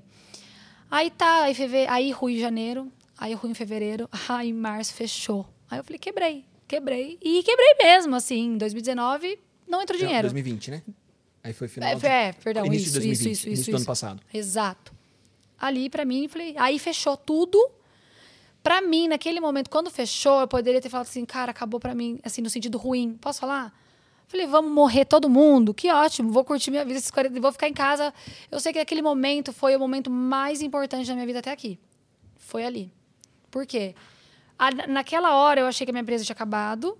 Eu já tinha decidido encerrar alguns nichos que eu estava com manicure, cabeleireiro. Eu falei, não, não deu certo, não quero cabelo, não quero mais unha. É, já tinha tomado algumas decisões. Esses 40 dias fechados, eu falei, quando eu voltar, não vou voltar igual. Não dá. Isso aconteceu por algum motivo, não só para mim, obviamente, para o mundo inteiro, mas eu tenho que sair diferente desse, desse momento. Se a gente sair, né? Porque quando fechou a primeira vez, quando veio a primeira onda ano passado, eu não sei vocês, mas eu falei, acabou o mundo. Falei, vai sobrar pouquíssimas pessoas, a gente tá. Todo mundo morreu. Acabou. Eu achei que ia pegar na calçada. Acabou. Oh, sério, eu fiquei um mês sem pisar na calçada. Sério, a gente, ficou... a gente ficou em casa, né? Eu, meu marido e o Léo, a gente ficou dentro de casa 100% pelo menos 30 dias. Não, e aí vem a questão familiar, né? Sai da escola, sim, tem que estudar, estudar. Sim, mas foi, foi muito importante. Eu estava vivendo um momento que isso para mim foi a foi cura. Necessário. Foi, em todos os sentidos. Assim, eu estava pro, pro, pro, né, pra questão material, pra, pra questão da empresa, eu tava na merda. pode falar para Claro, pode falar merda, tranquilo. Mas ali foi quando eu. Eu lembro que eu acordava cedo, eu assistia live, eu estudava, eu escrevia, eu meditava, eu comecei a ler a Bíblia, eu comecei a, a, a procurar Deus, eu procurei ajuda, eu comecei a. Falei, cara, tem alguma coisa errada comigo. Eu, eu, eu tenho um temperamento que eu, eu sei que eu tenho qualidades, mas é difícil conviver comigo porque eu sou muito sincera. Então, eu falei, eu sei que eu sou sincera, tá tudo bem, mas excesso de sinceridade, falta de educação, eu preciso dosar isso. Eu não sou uma boa líder, eu preciso melhorar como, como líder, não, não é legal. Então ali foi um, um olhar para dentro e falar tudo que eu não queria mais para minha vida, que é responsabilidade nossa, né? O que você tem de bom e de ruim Ixi, okay. é você que é responsável. Você atrai para sua vida tantas coisas boas, tantas as coisas boas que aconteceram para mim, eu tenho certeza que foi por meritocracia e as ruins também. também. Então eu, eu peguei aquele primeiro momento ano passado e falei, vou voltar, mas vou voltar diferente. Vou dar uma desconstruída é, aí. Exatamente. E aí, beleza. Aí nisso, aí voltamos ali mais ou menos no final de abril. Já encerrei cabelo, já me encerrei com algumas pessoas. Fui muito clara, falei, ó, vai mudar tudo, agora vai ter processos, vai ter contrato, vai ter horário para entrar. Eu comecei a ficar uma empresa de verdade. Óbvio que isso, saiu todo mundo, isso, né? Isso machuca. Sim, mudar a cultura de uma é, empresa é muito difícil. Total. Quando a gente fala em cultura, em profissionalizar, né, Renata? É, isso. O, profissionalizar hoje é, infelizmente, para muitos segmentos, isso não faz parte e acaba machucando, né? Então, quando você fala hoje, dentro de uma empresa como a do seu marido, que tem processo para tudo, é natural. Né? Quando você pega uma empresa pequena de um segmento mais informal, quando você fala, ah, vamos criar um processo, é advogado, né? Porque acho que é a questão do processual, né? Eu ouvi, mas Não eu é? vou ganhar mais por isso? É. Tipo... Né? É muito louco muito. isso, né? E, e, e eu, eu, vejo isso de muitos empreendedores hoje hoje no Brasil na questão de, opa, preciso profissionalizar. Eu preciso tornar o meu negócio que é pequeno numa. Ele pode continuar pequeno, pode. mas com uma cara de uma empresa grande. Não é porque eu sou pequeno que eu não posso fazer coisas que as empresas grandes. Tem uma é frase isso. também, eu, eu, amo frase, porque eu é. falo que tem, a gente tem que ter âncoras pra gente lembrar de quando tá numa dificuldade, você lembra, né?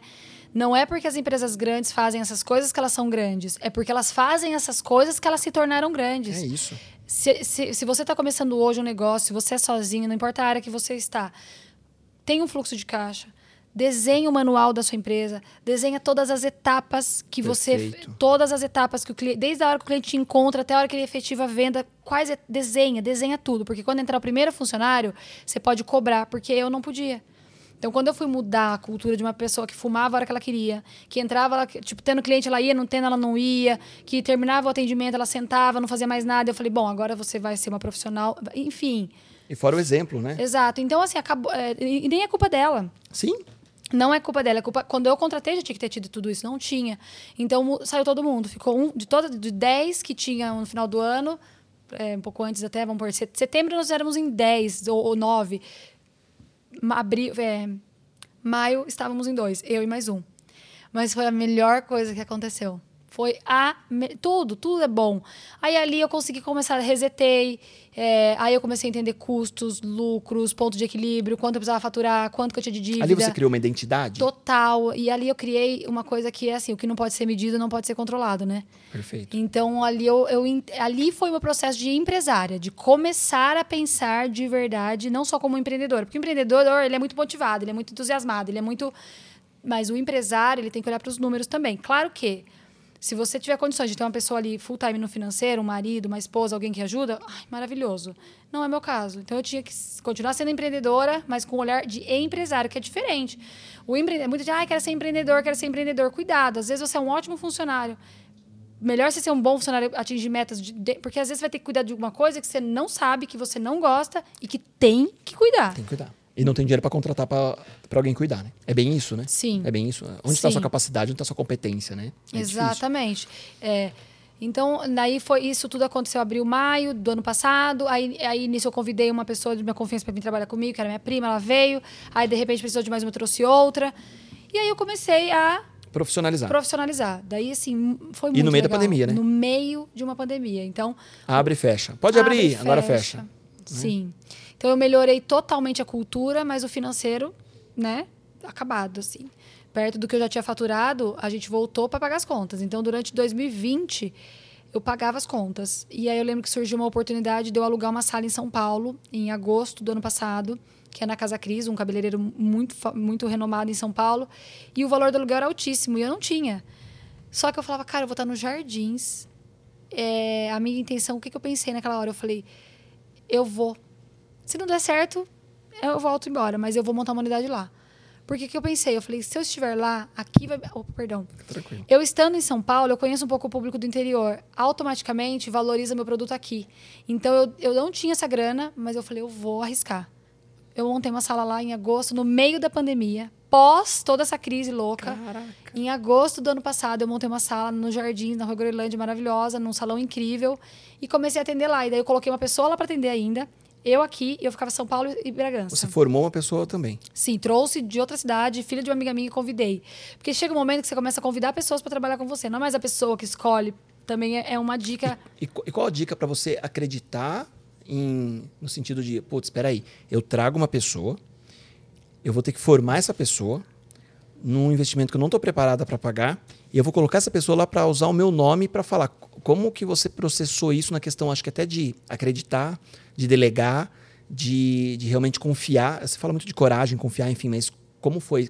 é, qual a dica desse processo, assim, Renata? Eu escolhi ela. Ela é uma profissional pronta já, ela é de Presidente Prudente, filha de uma amiga minha. E aí eu fui, faz... fui dar um curso lá em Presidente Prudente um dia, eu vi ela trabalhando. E trabalhando com a mãe, eu enxergava que era uma, uma situação que não era boa para nenhuma das duas. Sabe aquela coisa bem familiar? E aí eu falei, cara, vem trabalhar comigo. Porque eu sabia que ela, longe da mãe dela, ela ia ser mais profissional do que estava ali. Eu sabia que ela tinha potencial, conheço a, né, pessoa íntegra. E eu convidei. E eu convidei duas vezes, aí, foi, aí ela aceitou, veio. E eu confio mais que vai dar certo do que não. Daí, e deu, deu certo porque ela ficou ali comigo até a gente encerrar a Casa Cris, que daí eu vou chegar na história da Natália, né? Que foi quando eu, eu falei, não dá pra ter tudo. E isso foi agosto. Aí agosto, setembro, outubro, novembro, dezembro. Dezembro eu, eu recebi a pulando etapas, né? Vamos voltar um pouquinho ali. Aí eu montei a Casa Cris, aí trouxe a Analice, que é essa profissional que veio de Presidente Prudente. Bragança, nós estávamos com três profissionais e eu me dividia.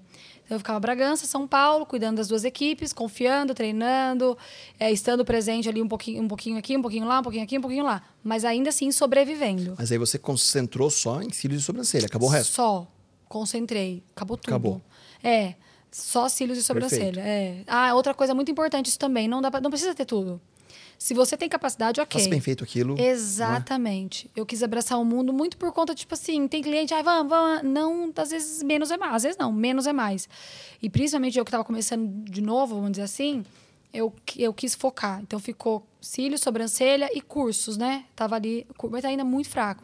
O ano passado foi muito difícil. Eu acho que quem tinha dinheiro guardou, quem não tinha, né, não tinha como fazer. Então, sobrevivi. Real, assim. E muito ruim, não, não tava dando lucro. Mas em nenhum momento também eu pensava, vou fechar, vou dizer assim. Não, eu falava assim, uma hora vai passar. Uma hora vai passar. E assim, buscando como ganhar mais, buscando como ganhar mais, tá? Daí eu, aí eu inventei um curso no meio da pandemia online que gerou uma grana legal, que salvou aquele mês. Um curso online que eu gravei no Instagram, sem pagar nenhuma plataforma, nada. Só paguei a produtora de vídeo para gravar e editar. E aí lancei esse curso, nem era na Hotmart, paguei, lancei, criei um Instagram fechado, gerou ali uma receita legal. Nós que fazíamos os boletos, nós que fiz- fazíamos o- link para pagamento, tudo. Divulgação, lançamento, tudo eu. Tudo ali na, na, na- Na raça. na raça. É bom que aprende, né? Ô, ô, É, deu certo. Aí, eu, eu sendo filhada da Natália, Nana, houve, houve um momento que a gente. é, que eu saí do projeto. Ah, saí por N motivos e eu fiquei sem nenhum selo, vamos dizer assim. E ali também eu entendi que, tipo, tá tudo bem, né? Foi, foi, fui pega de surpresa, de certa forma, mas foi, eu falo que não importa. Quando é pra ser, até, que, até quando alguma coisa atrapalha, acaba ajudando. E é real. E aí eu fiquei um tempo fora do projeto da Natália. Esse final desse ano agora. Exato. Dia 11 de setembro eu saí do projeto, setembro, outubro, novembro. Dois meses depois, eu já tinha pintado a casa de azul, tinha arrancado todas as cores, eu tinha mudado toda a comunicação. Falei, tá bom, não sou Natália, então não vou ser rosa, não quero nada rosa, pintei tudo. Mais uma vez, fiz outro empréstimo para pintar toda a casa, sem ter dinheiro. Quando eu quero uma coisa, eu não penso muito no dinheiro, não penso no, tipo, eu quero, vamos fazer, vamos fazer, precisa ser feito, porque grita dentro de mim uma coisa que eu te, que eu sinto que tem que ser feito. E aí pintamos tudo, mudei toda a comunicação e tal, comecei a dar curso, comecei a atender em São Paulo, nananã, MNB, MNB, tal, tal, tal. O que, que aconteceu? A Natália falou. Te percebeu. É. e não fiz por isso, né? E só fazendo uma parte, essa sua percepção da filha da. Enfim, né? Uhum. eu, eu acho que isso é uma dica muito legal também, né, Renata? No sentido de que é, existem pessoas te observando a todo momento. Às vezes você não precisa pendurar uma melancia no pescoço para falar, me acha, eu tô é aqui. É verdade. Tem gente observando. Então você observou essa menina que era um potencial lá em Presidente Prudente, Sim. traz um curso, levo para São Paulo para uma outra oportunidade e agora a Natália percebe que Renata Sim, verdade. Existe. E a mesma coisa aconteceu comigo no banco. Mais um detalhe: Sim. a história do banco é muito rica. O, o, gerente do banco, eu não sabia, mas eu tinha atendido ele na loja. Então, nunca, é, nada fica oculto. Sim. Tudo que você faz, faça bem feito, porque está sendo alguém observado. Vai, vai. Vai mesmo. Tem sempre alguém procurando alguém com, com potencial. E pessoa, uma pessoa educada, ela cabe em qualquer lugar. Total. É... E aí a Natália te percebe. Aí, nesse momento, a Natália fala, Nó, né? Acho que eu quero a Renata de volta e tal. Mas ego, tinha várias coisas envolvidas, a gente cai na armadilha, né? Eu falo que empresário. Hoje, hoje eu aprendi uma coisa muito importante: que empreendedor ou uma pessoa que quer crescer na vida, ela não pode ter orgulho, ego, se prender à vaidade, a tipo. Eu já caí muitas vezes no meu próprio ego e, e, aprendi muito com isso. E essa também foi uma lição muito grande. E aí ela veio, ela me chamou de volta, eu não quis. Na segunda vez eu falei, hum, ainda não. Aí na terceira, eu quebrada. Olha como a gente é orgulhosa. Sem né? motivo. Sem motivo. Sem motivo. Eu falei, quer saber? Vai, eu quero conversar com ela então. Vai, marcar uma reunião, vamos ver o que ela quer ter pra me falar. E com ela mesmo. Com ela mesmo. E hoje, eu conhecendo ela, eu sei como que deve ter sido difícil para ela ir numa reunião comigo, porque a vida dela é muito lotada. Deu certo, marcamos uma, uma reunião, tal, fomos jantar. E aí conversamos e tal, e aí voltei para o pro projeto, não só como filiada, mas cuidando do projeto. Aí ela entende que não é legal ser MNB, que, olha, então tá bom, você volta, mas a gente vai precisar encerrar sua marca. Não tem como você ser Natália Beauty e MNB. Foi nesse momento, foi a primeira vez que ela, né? E aí? E aí balancei. E aí eu falei, caraca, não acredito. Foi. Mais uma vez, né? Falei, nossa, mas a minha marca, né? Tipo, meu sonho, tudo. É, eu já tinha dito sim nesse momento. Né? Eu falei, não, vou. Aí ela, ó, oh, legal, vamos, vamos para cima antes de anunciar tudo, né? Mas assim, não vai ter como ser como MNB. Você vai ter que encerrar a empresa como MNB. Eu falei, eu falei então tá, então pera lá. Então vamos uma segunda negociação. Então você vai não ter é que comprar a minha assim. marca. É. E aí, por, mas, aí, mas muita isso... gente pensa que ela chegou oferecendo para comprar a minha empresa, coisa do não tipo. Não foi isso. Não, foi eu que. que Cê, eu, é. Volta, vamos Volta. lá. Volta, Renata Vendedora. Volta. Volta, Renata Vendedora Sim. falou: opa, peraí. Eu vou. Mas é uma oportunidade de negócio aí. Mas então você vai ter que comprar a minha marca. Eu não vou encerrar Mas isso foi pensado ou foi nesse bate-papo ali, veio, se compartilhou, falou, Oreste, me dá uma dica. O que você acha? Ofereço a marca para vender ou não? Na não. hora que ela falou assim, não tem mais a marca. Daí foi um raciocínio assim na hora e não, falou... Não, acho que, acho que eu, né, falei, hã? Peraí. Né? Porque no primeiro momento era isso, daí agora vou ter que encerrar minha NB. E eu concordei com ela. Eu, internamente, eu falei, cara, é verdade. Tem que encerrar mesmo. Tem, porque, tipo, como Não que eu... sentido. Não faz sentido. É que nem tem a Coca e a Pepsi, entendeu? É duas marcas da mesma coisa, fazendo a mesma coisa, defendendo a mesma Mas não causa. veio, eu preciso perguntar isso. Pergunta. Não veio nesse momento aquele sentimento assim, caramba, será que ela tá achando que eu posso me tornar uma concorrente dela? Ah, com certeza. Não é? Não vem esse sentimento? Pera, ela quer que eu tire minha marca? Mas aí vem a trocada, a famosa É. trocada. Você falou, então compra minha marca. Sim. E como ela recebeu isso? Ah, acho que ela também foi pega de surpresa, né? Ela não nesse tava momento. preparada pra isso? Não, Não. E aí demorou. Acho que foram uns dois meses, três meses, essa coisa toda. Tipo, tá bom, eu vou. Ah, mas tem que vender a marca. Deu, ah, mas não, então tá. Mas e aí quanto? Não, mas aí ela, então me dá seu preço. E aí, cara, outra dica de ouro. Opa. Fica tranquilo. Outra dica de ouro. Saiba quanto vale a sua empresa. Eu- e depois que eu vendi tudo isso aconteceu, eu li uma reportagem sobre isso que fala assim: todo empresário que cria uma empresa, ele pode não vender, mas ele tem que criar pensando em vender. Vender. Quanto custa a sua empresa hoje? As pessoas não sabem responder. Eu não sabia. Eu falei, como que eu vou precificar? Eu sei lá que conta maluca que eu devo ter feito e tal. E aí, papo, precificou? precifiquei, daí a gente já fez um. E aí eu joguei um valor, daí ela já. Aí negociação, aí é muito difícil. e aí eu negociar. Porque, gente, outra coisa que, que existe né, no mundo de quem é mais é, profissional é assessor, né? Empresário. É eles que negociam, não é, a, não é a pessoa. E eu que tive que fazer tudo isso. Ai, que- Sozinha. sozinha, sem conhecimento E profundo. quem negociava do outro lado? Não era ela. Não era ela. Não. E um pessoal bom para Muito negociar. bom, muito bom, muito muito bom, bom, preparado. Fernando, você vende sua empresa? Tem preço? Você já sabe o preço. Vende fácil? Agora? Na hora? Se quiser comprar, pode vender? Nossa. Mas, Tá daí, mas, mas daí você me abandona? Olha que lindo, eu queria deixar isso registrado. Que bom. E aí tal, e, e foi um, um- Vamos por aí, do primeiro dia que eu conversei com ela até o dia que a gente anunciou, foi uns dois, três, foram uns dois, três meses aí. Vai de um jeito e volta, vai de um jeito e volta, e vai esse aqui, não, não, não. E aí, a longo prazo, a gente chegou num denominador comum, e aí eu, vol- eu não só assumo a, a área da. da- de- não só assumo o cargo de filiados, né? A coordenação, como eu integro o grupo mesmo, né? Como eu passo a fazer parte do quadro de, de colaboradores da, da parte executiva, e aí eu entro no universo que, na- no fundo, é o que eu realmente gosto de fazer, que é a parte de negócios, empresas, sabe? De, de enxergar potenciais, de, de, ter- de, de mentorar, de influenciar pessoas, e aí dentro de outra marca. E aí esse processo de vender a MNB e se me tornar Natália Beauty é, muito mais atrelado ao ego do que... Porque, na real, eu quero o quê? Eu quero ganhar dinheiro. Se eu vou ganhar dinheiro na Natália Beauty, se eu vou ganhar dinheiro na, como Many whatever. importa. Não importa. Acabou. É. Que bom ouvir Que isso, bom, Renato. né? Que bom ouvir isso, Renato. Porque às vezes assim, a gente tem que deixar esse sentimentalismo de lado também, não Aham, é? Tem. Peraí. Não foi fácil. Não é- não é fácil, é que lógico, Não foi é- tipo, ai, vamos. Não. É, né? Eu sei que é uma comparação muito feia que eu vou falar, né? Mas é um filho, né? É um filho. Peraí, putz, é minha Sim. marca, meu amigo, vem um fator histórico, me ajudou a criar, dividir com os amigos, aí vim pra Total. Bragança, criei, cresci, tal, tal, tal. E vendi. E vendi. E aí hoje eu vejo que eu tenho maior orgulho disso no fundo. Pensa, eu vendi a minha marca para um maior grupo da área da beleza, se não for do mundo já, do Brasil ela é. De Então uma, eu- marca, de uma marca que nasceu sem nem saber na onde ia trabalhar, Sem Né? nem. ó, exatamente. A Natália mil sabe reais, disso? Sabe. sabe? sabe? E, e, Que legal. E aí tal, aí quando oficializamos, aí fizemos um planejamento a longo prazo, e aí a gente vai. E aí o processo todo, né, de mudança, eu confesso que faz um mês que a, que a ficha caiu total, assim, que tipo, falei, tá, aconteceu.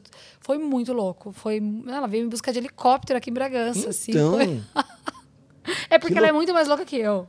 Ela é muito mais louca que eu. loucura. Mas aí vocês se tornam parceiras ou amigas? Parceiras. Parceiras. Ah, sim, ela, eu, eu tenho um carinho muito grande por ela, ela também tem por E mim, eu tenho certeza. Só que a Natália cometeu o mesmo erro que eu, e ela é muito inteligente hoje, ela preserva muito os relacionamentos. É, porque assim, sabe o que eu comentei que no começo a gente vira amiga, né? A Natália viveu. eu- a gente brinca, né? Não sei se alguém, alguém aqui assistiu The Way, tem uma série que tem duas personagens que são a mesma pessoa em dimensões diferentes. Eu não sei se isso é uma coisa boa ou ruim, mas eu me sinto. Eu, eu- eu tenho muitas conexões com ela e a gente sabe disso, tanto ela como eu. A gente tem muita coisa em comum, profissionalmente falando, e, e- e a gente pensa muito parecido em várias coisas, né? Então a gente se identifica muito e eu tenho muito, muito orgulho de fazer parte disso tudo. Mas ela também errou nessa parte de ter muita amizade com as pessoas. Ela, ela, ela sofreu muito o que eu sofri, ela também sofreu. Então A gente confunde, né? eu fui preparada para não ser amiga dela e ela tenho certeza que ela também pensa dessa forma. É claro com que respeito com e com muito carinho, respeito, é, e, e é isso. E, e- e tanto eu como ela a gente é muito intensa. Então, se a gente virasse amiga, talvez não desse Não muito certo. certo. É claro que eu sei que ela gosta do meu trabalho, não só do meu trabalho como pessoa, senão ela não tinha feito o que ela fez por mim. E eu também, mas você sabe que a gente. Eu, eu não sei ela, mas eu vou dizer, eu, eu evito um pouquinho ela. Assim, porque tá bom assim. E ok. É ok, é, é muito maravilhoso ter ela como CEO, como minha, né, su- não sei a palavra, ah, mas trabalhar para ela e acabou. Porque a gente já teve algumas experiências e, e eu acho que assim, assim, e eu tô fazendo isso na minha vida também aqui. Hoje, quem trabalha comigo, é claro que eu tenho carinho, tenho respeito e tudo mais, mas assim, não vai mais na minha casa. Não dá. Não dá. Não.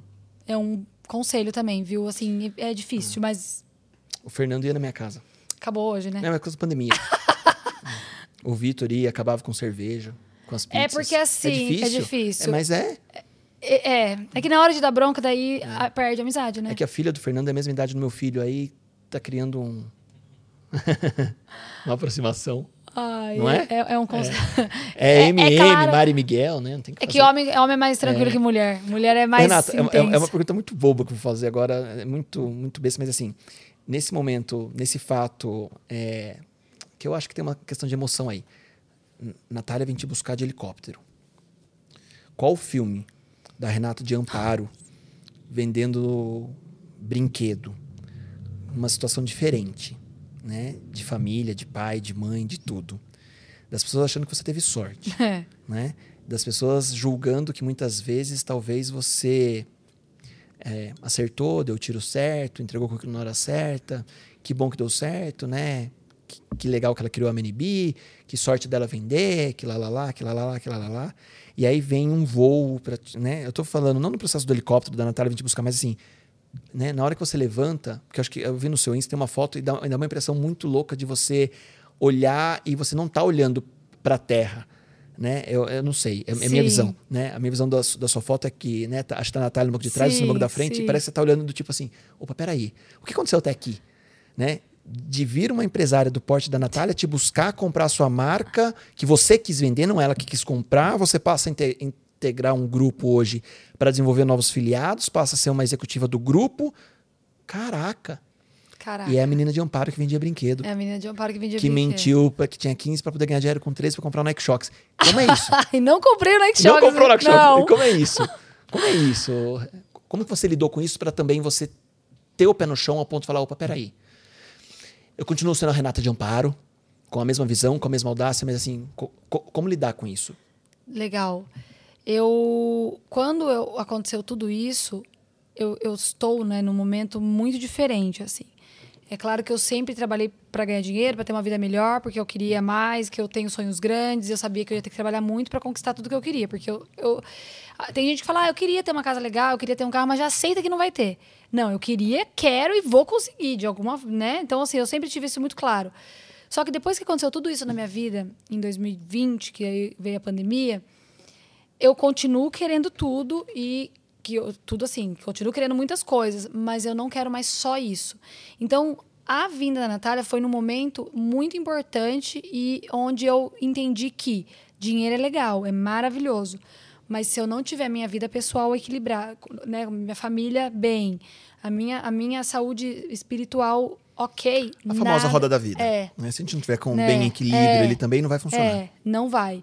Então, eu, apesar de estar vivendo tudo isso, eu não sinto que eu deslumbrei. Eu não sinto que foi. Eu não, não sinto que mexeu com minha cabeça no sentido, tipo. Claro, né? Não vou ser hipócrita e dizer que eu não sei o quanto agora eu tô melhor de que, nossa, cara, eu cheguei muito longe. Mas não dá uma vontadezinha de falar assim pra quem falou, olha, louca. A melhor vingança é a alegria, né? É, então. É. Não dá uma vontade. Não deu vontade? Dá.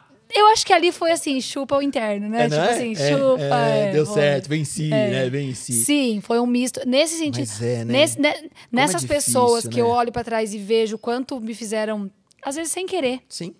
Me fizeram algum tipo de mal, ou me senti, ou me fizeram mal, ou me fizeram me sentir mal. Claro que eu permiti, né? Perfeito. Porque ninguém, nos, ninguém vai me, me humilhar. Eu vou permitir que ela me humilhe. Hoje em dia, se alguém me chamar do que, de alguma coisa, eu vou falar, ah, tá bom, beleza. Beleza. Tipo. Não vou, não vou né? comprar briga. Acabou, não, acabou. mas eu, eu comprava, né? Nossa, eu era Deixa eu muito justificar minha treta, imagem, era deixa eu justificar tudo. É. Estão falando de mim, Não, não, eu vou provar que é, não. Tá. exato. Né, Vou ter que provar que não é, É. isso, tá, tá, tá. Eu era essa pessoa. E, e aí, é claro que na hora que aconteceu tudo isso, vem aquela sensação de falar: imagina, nossa, o que será que Fulano tá pensando essas horas, né? Imagina a cara de Fulano, que delícia. Mas assim, bem interno e bem assim, pouquinho, é normal. Acho que todo mundo sente um pouquinho disso, mas ter acontecido isso agora, nesse momento que eu estou vivendo na minha vida, foi muito importante, porque por mais que tenha acontecido. eu- e aí eu chegar lá em São Paulo, eu, eu meio que fiz uma imersão de três meses. Eu, eu fui engolida pela operação, né? Até você entender tudo que tá acontecendo, outro trabalho que tinha que fazer, o- como fazer, o, cultura, mudar meu, né, meu Instagram. Teve várias coisas que aconteceram aí, tipo, tira o MNB, aí vai Renata Natália Beauty. Aí eu falo, não, não dá, eu não quero ficar com Renata Natália Beauty. Volta, daí o Renata Ferreira não tinha mais. Eu falei, agora assume o Mantovani, que era o de casado. E por aí vai. E aí, agora, faz um mês mais ou menos, que eu falei, pronto, agora virou. No eixo. É como se eu, eu, eu, eu sinto que minha vida esse ano foi assim, janeiro, né, que foi fevereiro, que foi a transição. Eu sinto que foi um tsunami E aí eu fiquei uns três meses meio à deriva, assim, tipo, sabe? Nossa, o que tá acontecendo? Daí, não, ah, não pode fazer isso mais. Ai, não, não posso falar isso aqui. Ai, não, não é mais MNB. Ai, não, não atendo mais. Ai, agora é filiado. Não, agora é projeto. Agora é expansão. Agora é franquia. Agora não sei o quê. Aí, não, isso aqui eu consigo fazer, isso aqui eu não consigo fazer, ó, isso aqui dá, isso aqui eu não consigo mais, eu não consigo fazer. Aí eu fui entendendo o meu novo momento e agora eu cheguei no momento que eu estou muito feliz. Agora eu sinto que tudo valeu a pena. Por quê? Agora eu vou a São Paulo quando precisa, uma vez por semana, dou alguns cursos pela Natália, alguns cursos aqui. A Natália Beauty Bragança, nessa semana, agora termina de instalar os logos, as coisas realmente. Tá aberto? Aberto, faz um mês e pouquinho, né? Ficamos fech... ficou, sim, Bragança sim. ficou fechado muito tempo de sim, novo, sim, né? Sim. Aí a equipe de Bragança que estava aqui foi para São Paulo e ficou, foi contratada por lá, não quiseram voltar e tá tudo bem. Então, de novo, eu começo do zero em Bragança. Eu e mais uma, agora já tem mais duas e não consigo e não crescer. Falei, não, não quero ninguém. Não, já, hoje eu já estava vendo lá a agenda da lotada, a minha lotada, da fulana lotada, da ciclana lotada. Eu falei, vai ter que ter mais alguém. Mais alguém. E, tipo, eu não queria. Mas, enfim, é, e nessa, desculpa a curiosidade também, nessa negociação você conseguiu dividir que você pode atender dentro do. Porque você. É, assim, vamos pensar. É, franquia Bragança é, não, não é mais filiada, é franquia. Não é filiada, é filial. Filial. É, diferente de franquia também. Filial Bragança. Sim. A, a, Renata cuida ou a Renata é afiliada? A Renata cuida. Renata cuida. Sim. Na, na verdade é, é meu. Sim. Né? Ela, a cerveja. Na verdade é meu. E ela comprou o direito da minha marca. Então, Perfeito. teoricamente, ali é 100% meu. Claro que eu tenho licença de uso de marca, Perfeito. respeito mas, não, então, contratualmente. Não, mas, mas, nem nesse sentido. Mas assim, você cuida da filial Bragança e você também é funcionária dentro do grupo. Isso. São, são três são negociações. São papéis diferentes. Sim, são três coisas. A primeira, ela que ela me chamou no primeiro momento para cuidar do projeto de filiados, que hoje, quando eu cheguei, estava com 40, hoje nós estamos com 80 em 12 países já que eu cuido, é, escolho, mentoro, enfim. Argentina, Suíça e Dubai rolando solto aí. Sim. Tô com informações boas. Ó, oh, tá mesmo, bem tá bem informado. Tô. Faltou Espanha, Portugal, quase bem quase, informado. Estados Ai, Unidos, Luísa, Japão e China. Já tem. Já, agora, não tinha. Japão, China, Dubai, Ásia, né? Não tinha, então tá aí. Então, é, o primeiro momento era esse, me contratar para cuidar do projeto. Aí, beleza, aceitei. Aí, ah, não vai poder ser marca. Então, ela vem e compra o direito de uso de marca, ok. E aí Bragança se torna filial. Ela veio, visitou, é, deu o toque dela e agora a gente está implantando. Mas existe ainda o projeto filiado. Existe. É filiado, e filial são diferentes. São diferentes. Filiado Diferente. usa a marca nas técnicas em curso. Filial é uma unidade Com Natália Biro Bragança. A empresa da pessoa chama ABC Isso. e ela tem a marca, ela pode usar a marca ali é dentro. É um se, selo ali. Se fosse de roupa, seria assim, por exemplo, não tem um exemplo. Uma Ering. Perfeito. Franquia fili, filial da Ering, essa franquia. Tá. E quem vende Ering nas outras lojas, entendeu? Okay. É, é, mais ou menos okay. esse o, o raciocínio. Tá. Aí são três negociações. Então, eu, eu fui contratada para cuidar do projeto, daí a marca vira, ao invés de MNB, Natália Beauty. E por fim. É... Calma. A franquia Bragança. A, é, a, a filial Bragança. A, a, filial Bragança, exatamente. Por que então, filial e não franquia? Só para entender. Porque franquia paga royalties, paga tudo, e na minha negociação não é franquia. Na não, sua? Na minha, é. Mas... Não sei se ela vai ter mais filiais, provavelmente terá, sim. Ah. Ela tem um projeto de ter mais filial, Hoje, quantas filiais, filiais. Existem? Só a minha. Eu fui a primeira. E única. e única por enquanto, sim. Mas terão mais. Tem, tem projeto, ela vai montar, porque aí é, é, é diferente o, o, investimento dela e o ganho também. Franquia, ela ganha uma, uma porcentagem. Oh, perdão. Ela, é, a franquia é outro formato. Então vai ter, ou, vão ter outras filiais e eu fui a primeira, sim. É, que loucura. muito. E Renata, você fala muito no seu Instagram e tem milhares de views sobre a questão da concorrência.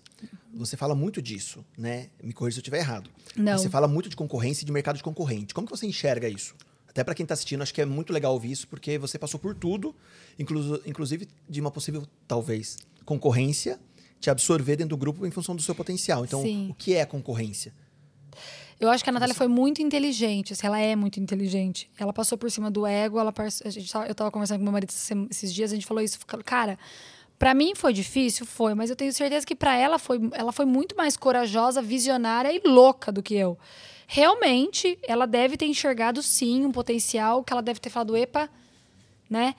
Não sei se eu chegaria tão longe, mas ela, ela enxergou. Mas isso, ela poderia ter simplesmente virado minha concorrente realmente, ter, de repente, de alguma forma, passado a vida ali tentando, né? Enfim. Mas não, ela me quis perto dela. Eu acho que foi muito eu admiro muito isso dela. Eu admirei. Hoje eu admiro, eu falo que eu admiro ela mais hoje, trabalhando, vendo tudo que ela faz, real, e tudo que ela enxerga, como ela enxerga o mundo, do que antes. Então, de fato, ela- essa questão da concorrência, ela foi muito inteligente e ela me quis perto dela. E aí foi quando ela me chamou e tal, eu encerrei, eu não contei, né? Mas aí eu encerrei a Casa Cris porque não dava, né? Não tinha como eu cuidar. Ela nem, nem, nem precisava, não foi mais uma, ela não- não. Mas eu falei, não dá. Hum, vamos cuidar de Bragança e das coisas que eu vou ter que cuidar agora. Agora, como eu enxergo a concorrência, hoje diferente do que quando eu comecei. Então, antes, por exemplo, quando eu via que uma cliente tinha ido para outra pessoa, eu ficava triste. Quando uma funcionária minha saía, montava o negócio, eu ficava mal, preocupada. É, nunca fui de ficar muito olhando Instagram de concorrente que já, tipo, já existia na cidade. Eu tinha essa, essa armadilha do ego caía, tipo, ou quando alguém que eu via foi fazer curso com a Natália aqui de Bragança, eu pensava, ai, fulano foi fazer. Hoje em dia, sabe o que eu penso? Nada. O dinheiro que vai entrar no meu bolso não vai entrar no bolso de ninguém. E é uma armadilha também que atrasa o nosso avanço na, Há mercado, há público pra todo mundo. para é? todo Não é? mundo. A pessoa que se conectar com você, ela vai se co- Acabou. E, E vai buscar o acabou. seu cliente, né? e se a gente gasta. É. E a, e a energia que a maioria dos empresários gastam em, em olhando para o concorrente, ele deixa de olhar para ele. Então é aquele ditado clichê: cuida do seu jardim que as borboletas virão. Cara, gasta seu tempo pesquisando como melhorar seu atendimento, como melhorar seu produto, como melhorar sua clínica, como melhorar sua decoração, como trazer novidade. Não deixa de inovar. Minhas clientes, elas vêm toda vez tem alguma coisa diferente. Não tem uma vez que a cliente volta, porque elas vêm geralmente, quem faz sobrancelha, né, micro, a cada seis meses ou a cada 12 meses elas voltam. Pegando esse gancho, Renata, fazer a primeira venda é fácil, trazer a primeira cliente é fácil. Como reter? Como fazer com que ela retorne? Qual que é a sua estratégia que você sempre adotou e adota ainda hoje? Olha, eu, eu tento, né? Não dá para agradar todo mundo, tem, Sim. né, sempre, mas eu acredito que 95% dos meus clientes são fixas, assim. É, atendimento impecável, mínimo. Qualidade do seu produto, se não tiver, você não tem nem que estar no mercado. A gente está vivendo a era da experiência, né? Então a pessoa ela vai fazer cílios em qualquer lugar era igual, mas as- ou sobrancelha, né? Hoje em dia mais. Mas se ela vai lá, ela tem um pós-venda legal, ela tem um kit de entrega legal, ela tem cuidado, ela tem uma atenção, ela tem um preparo, ela sabe. Eu acho que é um conjunto. Tudo que você puder fazer para agregar no seu produto, então você vende, por exemplo, você faz unha. Tá, fazer unha muita gente faz, mas aí você faz unha, você dá um creminho, você esfola o pé dela, aí você faz uma esfoliação, quer dizer, aí você dá um brinde, aí você, ela tem um cafezinho com cappuccino, aí ela senta numa poltrona gostosa, Mas aí tem vem um a cheiro. visão. Isso é custa, Renata. Mas e aí? É, não é? Porque é vem por- isso, né? vem. Eu vou colocar algo a mais, mas a pessoa vai pagar? Porque é muito isso de interior, não é? Nossa, muito, não é interi- interior? muito. Ah, eu a Renata dá um kitzinho, mas quanto custa? Então tá bom, eu vou cobrar X reais a mais, eu também dou o kit. Quero ver se ela. Não é isso? Tem. Né? tem eu não quero mesmo. desprender, né? As pessoas acabam não querendo tirar da sua rentabilidade ou do seu lucro algo para reinvestir. O lucro, o lucro que a gente tem que ter em mente é assim: se você faturou 100 mil por mês, 15% de lucro é a média do mercado, o resto é investimento. É que a nós, principalmente na nossa área, elas, elas começam a fazer cílios, sobrancelha, delas, que é o que eu pensava. Nossa, deu 10 mil esse mês, uau! Ah, eu pago dois de aluguel, mil aí de internet, água, nananã, mil de material. Nossa, sobra 6 mil. Tá errada essa conta. Conta de padaria. Não. E os cursos que você faz? E, o e os móveis que Não, você ve- investe? vejo o algo, marketing? né, eu não, não vou falando na, na área que você atua, mas eu vejo isso de um modo geral muitas vezes, né? A pessoa ganha, ganha, ganha mais. Ao invés de agregar mais valor no serviço, no produto que ela vende, ela quer tirar. Porque daí, peraí, onde eu posso reduzir o custo? Porque eu preciso ganhar um pouquinho mais. Né? E Tá. aí, aí eu começo a perder qualidade, né? Total. É, e né? você para de inovar, você para de crescer. Ó, eu comecei aqui, em dois, eu cheguei em Bragança em 2016. 16 eu atendi numa clínica, 17 eu montei minha meu espaço, em 18 eu aumentei o meu espaço, coloquei mais profissionais, em 2019 eu mudei de casa, fui para Casa Rosa, em 2020 eu mudei para Azul. Então, ou seja, faz cinco anos que cada vez que a minha cliente vem tem alguma coisa diferente na minha clínica. Nunca tá igual. A Disney tem essa... essa Sim, sim, sim, sim. como é o jeito, o de- jeito do Disney, de, ser, de ser. né? Criando magia. Você pode ir lá quantas vezes for, nunca vai estar do mesmo jeito. Mas daí você pega toda essa mudança, como que você lida com a cliente que vem e fala assim, putz, agora a Renata não vai mais me atender. Agora a Renata tá dentro da Natália, agora ela tá lá dentro, agora ela se. Né? Nossa, eu já ouvi de tanta. Agora, nesse, nesse, nesse momento, eu não, não escutei muita coisa. Provavelmente devem falar, mas eu já escutei muito assim. Nossa, agora você tá metida, não atende mais pobre. Nossa, agora você tá é- rica, agora não gosta Né, mais. assim, E não é, né? E não é. o é. tempo, né? O, O- tempo sabe é que outro, explica? né? Quando ela fala pra mim, eu falo, eu agradeço demais, mas eu preciso dar oportunidade pra outras pessoas crescerem e principalmente, você entrou trabalhar numa empresa, vamos imaginar que você é guardinho, você é estagiário. Você não quer crescer? Você quer ser o presidente, né? Aí eu falei, então deixa eu crescer também, eu também quero ganhar dinheiro. Eu já falei pra uma cliente uma vez assim, só você quer ser rica? Eu também quero. Eu quero. Mas é... Como... E, e- é difícil lidar com isso, né? Ah, é. Mas eu não ligo muito. Não. Não. Não. Eu falo na lata, assim, sabe, as É coisas. sincerona, né? Eu já perdi muita cliente por falar assim: não, você não vai ser atendida a hora que você quer, pode ir, você tem que marcar horário. Porque assim, teve um caso de uma cliente de entrar, minha recepcionista atender ela, não, quero falar com a Renata, Bragança, né? Sim, sim. Não, só quero Bragança, falar. né? É, De modo geral, é verdade. assim. Ai, quero carteirada, né? É, mulher de médico, famosinha, nananã. Ela sempre atendia a hora que ela queria, mas naquele dia tava Não lotada. Ela abriu a porta e falou assim: Ai, quero fazer minha sobrancelha. Minha, minha, minha, minha assistente na época falou assim: ela tá atendendo. Aí eu foi entrando, entrou na minha sala, daí eu falei assim: só tem horário pro mês que vem. E era verdade. E acabou. E acabou. É claro que ela nunca mais voltou, né? Então eu, eu não tenho muita paciência, não. Eu atendo muito bem, eu faço um trabalho, nossa, o melhor que eu posso. Se der algum tipo de problema que às vezes dá, tento resolver da melhor forma possível. Se não tiver satisfeito, eu devolvo o dinheiro, tá tudo bem. Vamos resolver. E qual o melhor feedback que você tem de cliente? Assim, você fala, putz, isso me move. Né? Ao ponto do, do, do que mobiliza a Renata. Da parte técnica, você Isso, diz? isso. Ah, eu, eu tenho certeza absoluta que o fator determinante é que elas sabem que o que eu faço ali, eu, eu estudei muito, tem respaldo, tem técnica, tem Você não é uma aventureira. Não, não. Apesar de ser bem crazy No na questão de, de ideia, de ter coragem, de iniciativa, muito, muito responsável. E assim, a, a minha obsessão por entregar um trabalho bom, até hoje eu não tô satisfeita com a minha sobrancelha. Eu sei que tá muito boa. Mas assim, eu não paro de estudar mais. É, eu tenho essa, essa coisa muito séria. assim, eu, eu não sei se é perfeccionismo, eu não acho que eu sou uma pessoa perfeccionista, mas eu acho que eu sou Mas se muito. for é bom. É, eu acho que não eu, é? é, eu acho que vezes é eu a falo, "Ah, palavra. o meu, defeito é ser perfeccionista. Ainda bem que eu sou perfeccionista, É. não é? O meu defeito é ser organizado. Caramba, ainda bem que é. Não é? Às vezes a gente ouve isso. É até, verdade, eu não defe- tenho essa- é, esse não é, defeito. Não é? Mas a questão de entregar um produto incrível, eu sempre olhei os melhores e, e, e a minha primeira chefe, praticamente, ela falava assim: é bom ser. É, como que é? Não seja bom entre os ruins, é fácil, seja bom entre os melhores. E eu tinha, sei lá, 15 anos, e essa frase nunca saiu da minha cabeça. Então eu olho para as melhores sobrancelhas que eu vejo na internet, desde sempre eu olhava e falava: eu quero fazer essa sobrancelha. Quero superar. É. Então eu sempre busquei fazer melhor, melhor. Sempre acho que dá pra melhorar, sempre acho que dá pra fazer. Toda sobrancelha eu olho, a cliente ama, mas aí eu olho a foto do depois, assim, às vezes eu falo, nossa, não devia ter feito esse pelinho, nossa, no retoque eu vou ter que melhorar aqui. Eu sou muito crítica comigo e com o meu trabalho. Mas isso O me é ajuda. bom. O que é ó, isso que eu ia falar, mas isso pra mim é maravilhoso. Por quê? Eu, eu, sei- eu sei que eu tenho que melhorar como líder o tempo inteiro. Eu não tenho muita paciência, eu sou muito rápida e tal. Então, eu- às vezes, o jeito que eu falo, eu tô trabalhando. Aí, co- com, com atendimento, então eu já sei que se eu tiver muito lotada naquele dia, não, não me. Agora eu separei meus dias de atendimento, eu nem abro e-mail, eu fico focada nas clientes, no atendimento com a cliente. Enfim, a gente vai se conhecendo. O, o- ponto X, assim, eu acho que para todos os profissionais é o autoconhecimento, né? É você saber o que, que você é capaz, o que, que é um gatilho para estresse, o que, que faz você. Por que, que aquilo aconteceu? Se você não aprendeu, o erro vai se repetir. Então, se, se, por exemplo, eu perdi a minha melhor funcionária na época, eu sabia, eu falei, cara, o que, que eu fiz? Eu preciso entender, porque eu tenho algum ponto cego que eu não tô enxergando. Se eu não melhorar, E isso dá aquela vai. tapa, né? Opa, peraí. É. É. porque são assim, ah, eu sou tão boa, eu sou tão. Né? Opa, peraí, eu errei. Em algum momento eu errei. Nossa, eu assumo super. Não é? Eu Nossa, errei, porque não eu, dá. eu falo assim, gente, eu sou péssima, não me espere muita coisa boa de mim. Às vezes a gente eu vou uma coisa, decepcionar. Nossa, como você foi grosso. Putz, fui. É, Não é? Eu Putz, sou- fui. Nossa, por que você falou aquilo, né? É. A gente, e ainda mais nós latinos, né? Que somos emocionais demais, né? nossa, muito. Eu amo a Renata. Ela trouxe chocolate pra todo mundo aqui hoje, só não trouxe pra mim. Agora eu odeio. Não é? A Renata é super legal. Ela convidou todo mundo pra ir na casa dela no churrasco, mas agora ela não me convidou. Não gosto mais dela.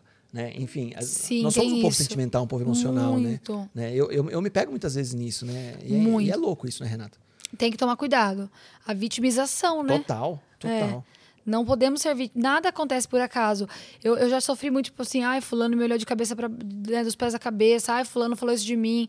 Olha, por que, que você falou isso de mim? Olha tudo que eu fiz para você. Não precisa.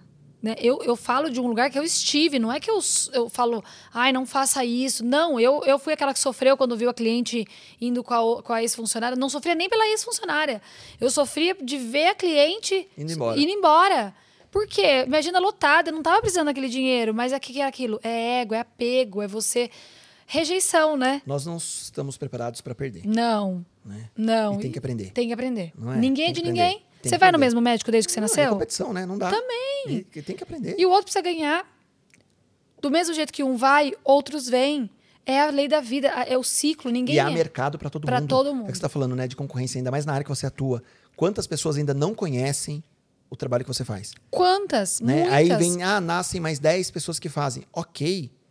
Ok. Nós né? temos o sol, cento e- o sol o nasce para todos, pra ok, todos. mas ok. E a né? sombra pra quem merece. E a sombra que merece. É isso. Né? É, é, faz o seu. Isso vale pra qualquer coisa. Relacionamento, se a gente pensar, né? Começou a namorar com alguém? Cara, não se preocupa. Cuida da sua capacidade, do da- da- né? O que, que você é uma pessoa legal? Dá motivos pra pessoa ficar. Se ela não ficar, é pro- não é problema seu. Você fez o seu melhor? Você atendeu bem? Você serviu? Como é que foi a recepção? Por exemplo, eu, eu cuido de todas as etapas do cliente, desde a hora que ele, por exemplo, ele mandou uma mensagem para mim no Instagram. Eu, eu, eu faço aquilo que eu gostaria que fizesse para mim. Eu mando mensagem, ah, quanto que é esse relógio? Se a pessoa falou para mim assim, ah, me chama no WhatsApp, acabou. Não, não vou chamar você no WhatsApp. Eu quero comprar, eu tenho que te adicionar. E eu odeio adicionar número no WhatsApp, gente. Nossa. Tanto que às vezes eu preciso procurar alguém, eu tenho que. Que achar pela conversa, pelo assunto. É, porque às vezes a pessoa. Mas é a, fa- é a famosa Preguiça. frase clichê do nosso interior, né? Você entra na loja e fala, pois não, já é negativo, né? Pois não. Pois nossa. não, não. Não. Não. Não. né? Pois não, posso É. ajudar? Não. né? Exato. Então, hoje, por exemplo, meu Instagram agora virou a persona Renata Ferreira Mantovani. Então, a pessoa manda, ai, quero saber sobre curso. Claro, meu amor, dá seu telefone. Eu vou Vou. pedir para minha assistente te chamar. Ou no próprio de- do, do Instagram de Bragança, né, que é a Natália Beauty Bragança. Ai, quero fazer esse procedimento. Claro, primeiramente. Então agora Renata começa a criar uma autoridade do nome Renata. Sim. Que é aquela que que não era. feito. É, Esquece Renata, o meu, meu espaço não vai chamar Renata, vai chamar Menibi. É. Mas agora a Renata começa, opa, peraí, é autoridade Renata. se tornou, se tornou. foi tornou. sem intenção. Isso foi assim, despretensiosamente. Assim, realmente, quando Mas que aconteceu. legal que rolou. Rolou. Rolou mesmo. E, e nunca era. Lógico, eu trabalhava minha, minha persona no perfil Menibi. Menibi, Sim. Menibi, Menibi. Tanto que muita gente me chamava de Mene. Às vezes as senhorinhas diziam, oi, Mene. Ok, e ok, né? Eu, ah, tudo, bem, Bi. tudo- tudo- A gente acabou. Que loucura. É. Que E aí virou Renata, e aí agora eu, eu, eu falo que a minha persona, ela traz filiados, ela traz clientes para Bragança, e às vezes eu fecho curso. Esses dias eu fechei sem querer um curso para Natália lá em São Paulo. Eu falei do curso, a menina fechou o curso. Então, assim, é, a, a minha, eu acabei realmente me transformando numa persona modéstia, sem falsa modéstia, vai. Sim, eu, eu acredito que eu influencio pessoas e tenho conhecimento da minha capacidade de comunicação. Na semana, acho que foi semana passada ou anterior, você estava passando por um processo de uma imersão, não sei se era um treinamento, o que era. É, e me chamou muito a atenção algumas coisas. Eu sei que a gente vai entrar na Natália só um pouquinho agora. É, já vou pedir para trazer mais cerveja para você. Gostosa para. essa cerveja, eu aqui nunca tinha tomado. Aqui não para, aqui não para. Muito boa. É, dentro, dentro de um processo de imersão, de treinamento, enfim, acho que foi um projeto filiados que você tava. Era isso, né? Só para me corrigir. Sim, Eu- que eu legal. bem Stalkeou você. bem. É, Fez a total, lição de casa, hein? Total, tem mais uma aqui que você fala assim, não é possível que ele soube disso. Eu não, Não a Lu, acredito. a- Ah, a- imagina, a Lu que trabalha comigo que fez. Mas eu, eu acompanhei até o, quando eu mandei mensagem pro Orestes, o Orestes falou, Edu, e foi muito louco isso, porque eu mandei mensagem para você, para ele perguntando pro seu, pro seu marido e 15 minutos depois eu consegui mandar para você. E você me respondeu. E passou uma hora, ele, ele me respondeu assim: Edu, ela não vai te responder que ela tá em curso. Eu, eu falei assim: ela já respondeu. ela não vai conseguir. Ela já respondeu. Ela vai conseguir, Edu. Eu falei, é, ela já mandou foto, texto, tudo tal. Ele Que tá muito legal. atrasado. É, o Orestes, o Orestes como assessor de imprensa não, Não. funciona. Não coloque ele como assessor de relações públicas. Não, Não, funciona. não. Não é só pra cuidar da grana. Não, Também só. não. Nem relatório você tá falando nada, nada. Deixa ele não, lá. deixa ele lá. Deixa, deixa como um bom pai. É, isso. isso. Isso, Maravilhoso. Ensinando Tá Léo- ótimo já, né? Ensinando o Léo a torcer pro Corinthians e tá tudo certo. Putz, essa eu era. perdi. Essa perdeu? Eu perdi. Deixei pra ele essa. Essa. Ele falava timão até os dois anos, mas eu fiquei com dó. Eu acertei? Acertou. Caraca. Não, aí eu deixei ele virar palmeirense. É mesmo? Não é não? Não é não? Ah, e, e, e aí, Renata, é, foi um processo que eu vi de imersão, de uma galera no hotel, enfim tal, e algumas coisas me chamaram a atenção, e eu queria entender um pouquinho qual é essa cara que a Natália dá, dessa roupagem para esses filiados que você entende hoje como empreendedora e que funciona. Porque eu vejo muitas vezes assim, ah, a pessoa tem um escritório é, estilo Google, então todo mundo trabalha de bermuda, chinelo e joga videogame, né? Não pode entrar de, de, de calça e camisa. A outra não sei o quê. E aí eu vi lá um, um padrão, né? E eu não sabia o que era esse padrão. Eu falei, caramba, qual é a pegada? É de deixar a pessoa numa situação de conforto para absorver? É, qual que é o seu entendimento disso? E qual foi o seu papel dentro desse processo há uma semana atrás? Só para E preparem as perguntas, hein? Tá. Você tá falando do pijama. Isso. Legal. Eu nem ia falar pijama, porque eu falei, não sei, né? É, que é sou pijama. Na verdade, a Natália, como muito visionária, que é, quando ela começou em 2016, 17, ela muito, muito, né, realmente visão. Ela queria criar um diferencial, né, diferenciação. Como criar algo que ninguém tem. Então, por exemplo, na nossa área tem algumas pessoas que ministram cursos já também há muito tempo antes dela, até que era todo mundo vai de branco, ou todo mundo vai de preto, ou todo mundo vai com terno.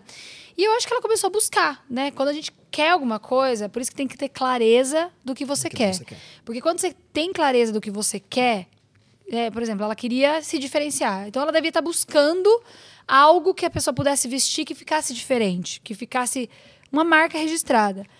E aí um dia ela estava trabalhando. Aí ela, ela conta melhor do que eu, não sei se eu vou falar corretamente, mas ela fala que ela estava com. Igual acho que quando eu estava no Círio, sabe quando você tá andando e você fala, nossa, que legal isso aqui? Tipo, e nem hora, você nem percebe direito que é isso, mas depois você fala, caraca, o- os processos criativos eles vêm do nada, não é uma coisa assim. Eu, eu, é, né? eu acho que. Não, não vou me comparar a nenhum grande gênio, mas eu acho que todas as ideias, sejam quais forem, as maiores, desde, sei lá, um Einstein da vida, ou ele estava buscando uma resposta. Ele já tava, ele já tinha entendido um problema, ele estava ali focado, e aí, pum, Mas tem que vem. achar. Exato, Tem que achar exato. também. Você Não tem vai que cair no colo. né? Exato. Tem que observar. e. Então você tem que estar com uma pergunta na cabeça, você tem que estar com uma, uma busca. Então, por exemplo, eu queria uma profissão, eu queria um curso, eu queria fazer alguma coisa para eu ganhar dinheiro. O que, que veio? Os cílios, primeiro. A Natália ali, ela já estava querendo o quê? Uma coisa para se diferenciar, uma marca registrada mesmo. Então ela estava buscando um diferencial. E aí ela estava conversando com uma cliente, tipo, ai, que delícia se a gente pudesse vir trabalhar de pijama, nananana. Assim. Ela falou, é verdade. Aí, em São Paulo, tudo acontece do dia pra noite. Ela foi no Brás, comprou pijama, mandou bordar no curso, já começou pijama. Por quê? Era pra quebrar o padrão que, assim, tinha gente que é muito chique, tinha gente que é muito simples. Tinha gente que era advogado, tinha gente que era cabeleireira, tinha gente que era manicure, tinha gente que era... Ali, você Nivelou. coloca o pijama, é todo, mundo, igual. E Porque por não, porque não importa a posição social, importa o talento, né? Exato. Nesse momento é isso, né? Exatamente. Não importa o que você é, importa o que você faz, né? De, de- na vida. E ali ela nivelou, e mais do que isso, ela criou uma marca registrada. Eu falo que foi, eu acho. Ela já estava bem. Quando eu conheci ela, não era por causa do pijama. Então eu acho que ela ia dar certo de pijama, sem pijama Ok. e tal. Mas o pijama realmente foi um divisor de águas na vida dela. Foi quando ela estourou. Porque acredito que as pessoas a julgaram também, né? Caramba, até ela. Ela fala que ela, no começo as alunas falavam assim: ah, eu quero fazer o curso com a Natália. Ela contou esses dias, eu não sabia.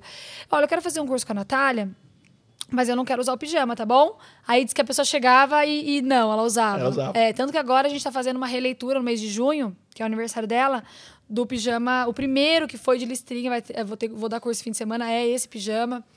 Virou a marca registrada, mas o intuito era esse: primeiro se diferenciar, criar uma coisa diferente, realmente. Por quê? O que, que é inovação? A inovação é você fazer o que todo mundo faz de um jeito que ninguém faz. Então, ela já estava estudando, ela já estava né, caminhando, ela, ela já estava, provavelmente ela já estava pesquisando, lendo, entendendo, fazendo alguns tipos de, de leitura focada em como crescer, como melhorar, como expandir, como fortalecer minha marca. Ela já estava nesse processo criativo. E aí veio. E foi realmente o divisor de águas. E virou a marca registrada, Achei real. muito legal. Eu falo também isso. Eu brinco que quando eu saí do projeto, né, eu fiz tudo pijama preto. Aí eu falei, olha, Natália, sinto muito, mas esse aqui eu não vou abrir mão, não. Eu vou ficar de pijama. Porque eu acho incrível, eu acho muito legal. Muito legal. A propósito, a equipe, hoje mesmo, né, todo dia vem uma cliente, ela olha minha funcionária de pijama, ela fala, nossa, mas que legal, né? Vocês têm trabalhar de pijama. Pera aí que agora bagunçou minha cabeça. Os funcionários também. Não, mas ah, eu, eu, na minha cabeça, o pijama era só Pra para o treinamento. Não, é uniforme também. Ah, é, o uni- Claro que não é o mesmo. Sim, sim, sim, Mas sim. sim. a equipe inteira lá em São Paulo usa pijama. Eu gosto de usar uma roupa porque eu gosto de. Não estamos saindo, né? Se eu não usar Total. meus looks pra trabalhar, eu vou usar né, quando? Mas, Mas é num- um padrão em também. dias normais, assim, de atendimento, eu Virou uso uniforme. pijama. Sim. Que legal. Muito. Virou uma marca registrada real. Ela é mais conhecida hoje em dia, acho que pelo pijama. Não, a sobrancelha também, mas ela é tão Daqui a conhecida pouco ela quanto. monta uma marca de pijamas dela também. já, né? Ela já É, vende, já é. daqui a pouco já é isso, sim, né? sim. Um dia, um dia eu vou conversar com a Natália. Com podcast, certeza, né? vou falar pra ela. do, do, do pijama. Mais um. Não vou falar que é stalk, mas vou falar que é admiração. Legal. Não, Né? eu gosto. Eu É. também sou dessas. Quando eu gosto de alguém, eu vou É, fundo. é. Renata fala muito de encontrar o seu porquê. É. Sim. Qual é o porquê da Renata hoje? Olha que legal, boa pergunta. É, nunca ninguém me perguntou, apesar de eu falar sempre, não falo qual é o meu porquê. Eu nasci pra, de alguma forma, influenciar pessoas mesmo, assim, e muito focada nessa parte, tipo assim, não tem desculpa, cara. Tudo que você falar de ruim na sua vida já aconteceu comigo. Eu. Tudo. E- então, quando você quer alguma. Eu. eu- eu- é, é muito prepotência falar que você influencia pessoas, mas eu influencio mesmo. Então, já que eu influencio, eu quero influenciar de uma maneira positiva. Depois que eu comecei a me expor na internet, e esse processo ainda não terminou, e eu acho que nunca acaba, mas assim, nos primeiros anos eu entendi isso, depois eu fui moldando que é o seguinte: se eu tô ali, eu tenho que ser coerente. Eu não quero ser uma Renata na internet e uma Renata completamente diferente nos bastidores. É óbvio que meu marido, meus funcionários, as pessoas que convivem, veem o meu lado ruim. Real, meu mau humor. De vez em quando a gente não tá com saco nenhum pra sorrir, tipo, meu, que isso? Então, tem isso, tem. Mas, de uma maneira geral, eu preciso ser aquilo que eu tô aparecendo ser ali. E aí eu comecei num processo de autoconhecimento muito forte, né? Eu- contei que em 2019 aconteceu na questão profissional, aí em 2020 foi a questão familiar, e eu acho que agora, nesse ano, com a chegada da Natália na minha vida e com essa ascensão na minha carreira e essa virada de chave, né, de tudo que aconteceu, parece que foi, eu vivi para chegar nesse momento, mesmo. Eu entendi que eu nasci para provar que não tem desculpa, que se você quer alguma coisa na sua vida, cara, você consegue. Eu sou a prova viva disso não, não tem uma pessoa que me indicou, não tem uma pessoa que me deu mil reais, não tem uma pessoa que. Claro, meu marido, eu falo que as contas de casa eu não paguei durante. Fiquei o ano passado inteirinho, não deu um real na minha casa. Mas ninguém me deu dinheiro, tipo assim, ó, top, Vai lá e faça, vai lá. Não, Não. nunca, nunca. E é assim, eu tenho muito orgulho, eu gosto de falar isso com orgulho, porque. Quem investiu não, na Renata? Ninguém. Ela. Exato. Né? Exatamente. Ninguém me deu um real, assim, pra investir em. Ó, vai lá, pega esses 10 mil reforma, pega esses 5 mil. Não. Claro que se você puder, não tô julgando quem tem, Sim, óbvio. que mas é que eu ótimo, tenho que orgulho bom, de não ter bom. precisado. Exato, que bom. Eu vou, se, eu, se eu precisar ajudar meu, o meu filho, eu vou. Eu não tinha como pedir pro meu pai e minha mãe, enfim. É, enfim. Aí eu, eu falo que o meu porquê é mostrar, tipo assim, não. Tudo que você vier reclamar pra mim, ai, minha mãe não me ajudava, ai, meu pai me abandonou, ai, eu fui abusada quando eu era criança, ai, eu. Eu, eu, eu vivi tudo isso. E, e nada vamos de. É, Vamos vencer. você, você não é o que aconteceu, você é o que você escolhe se tornar.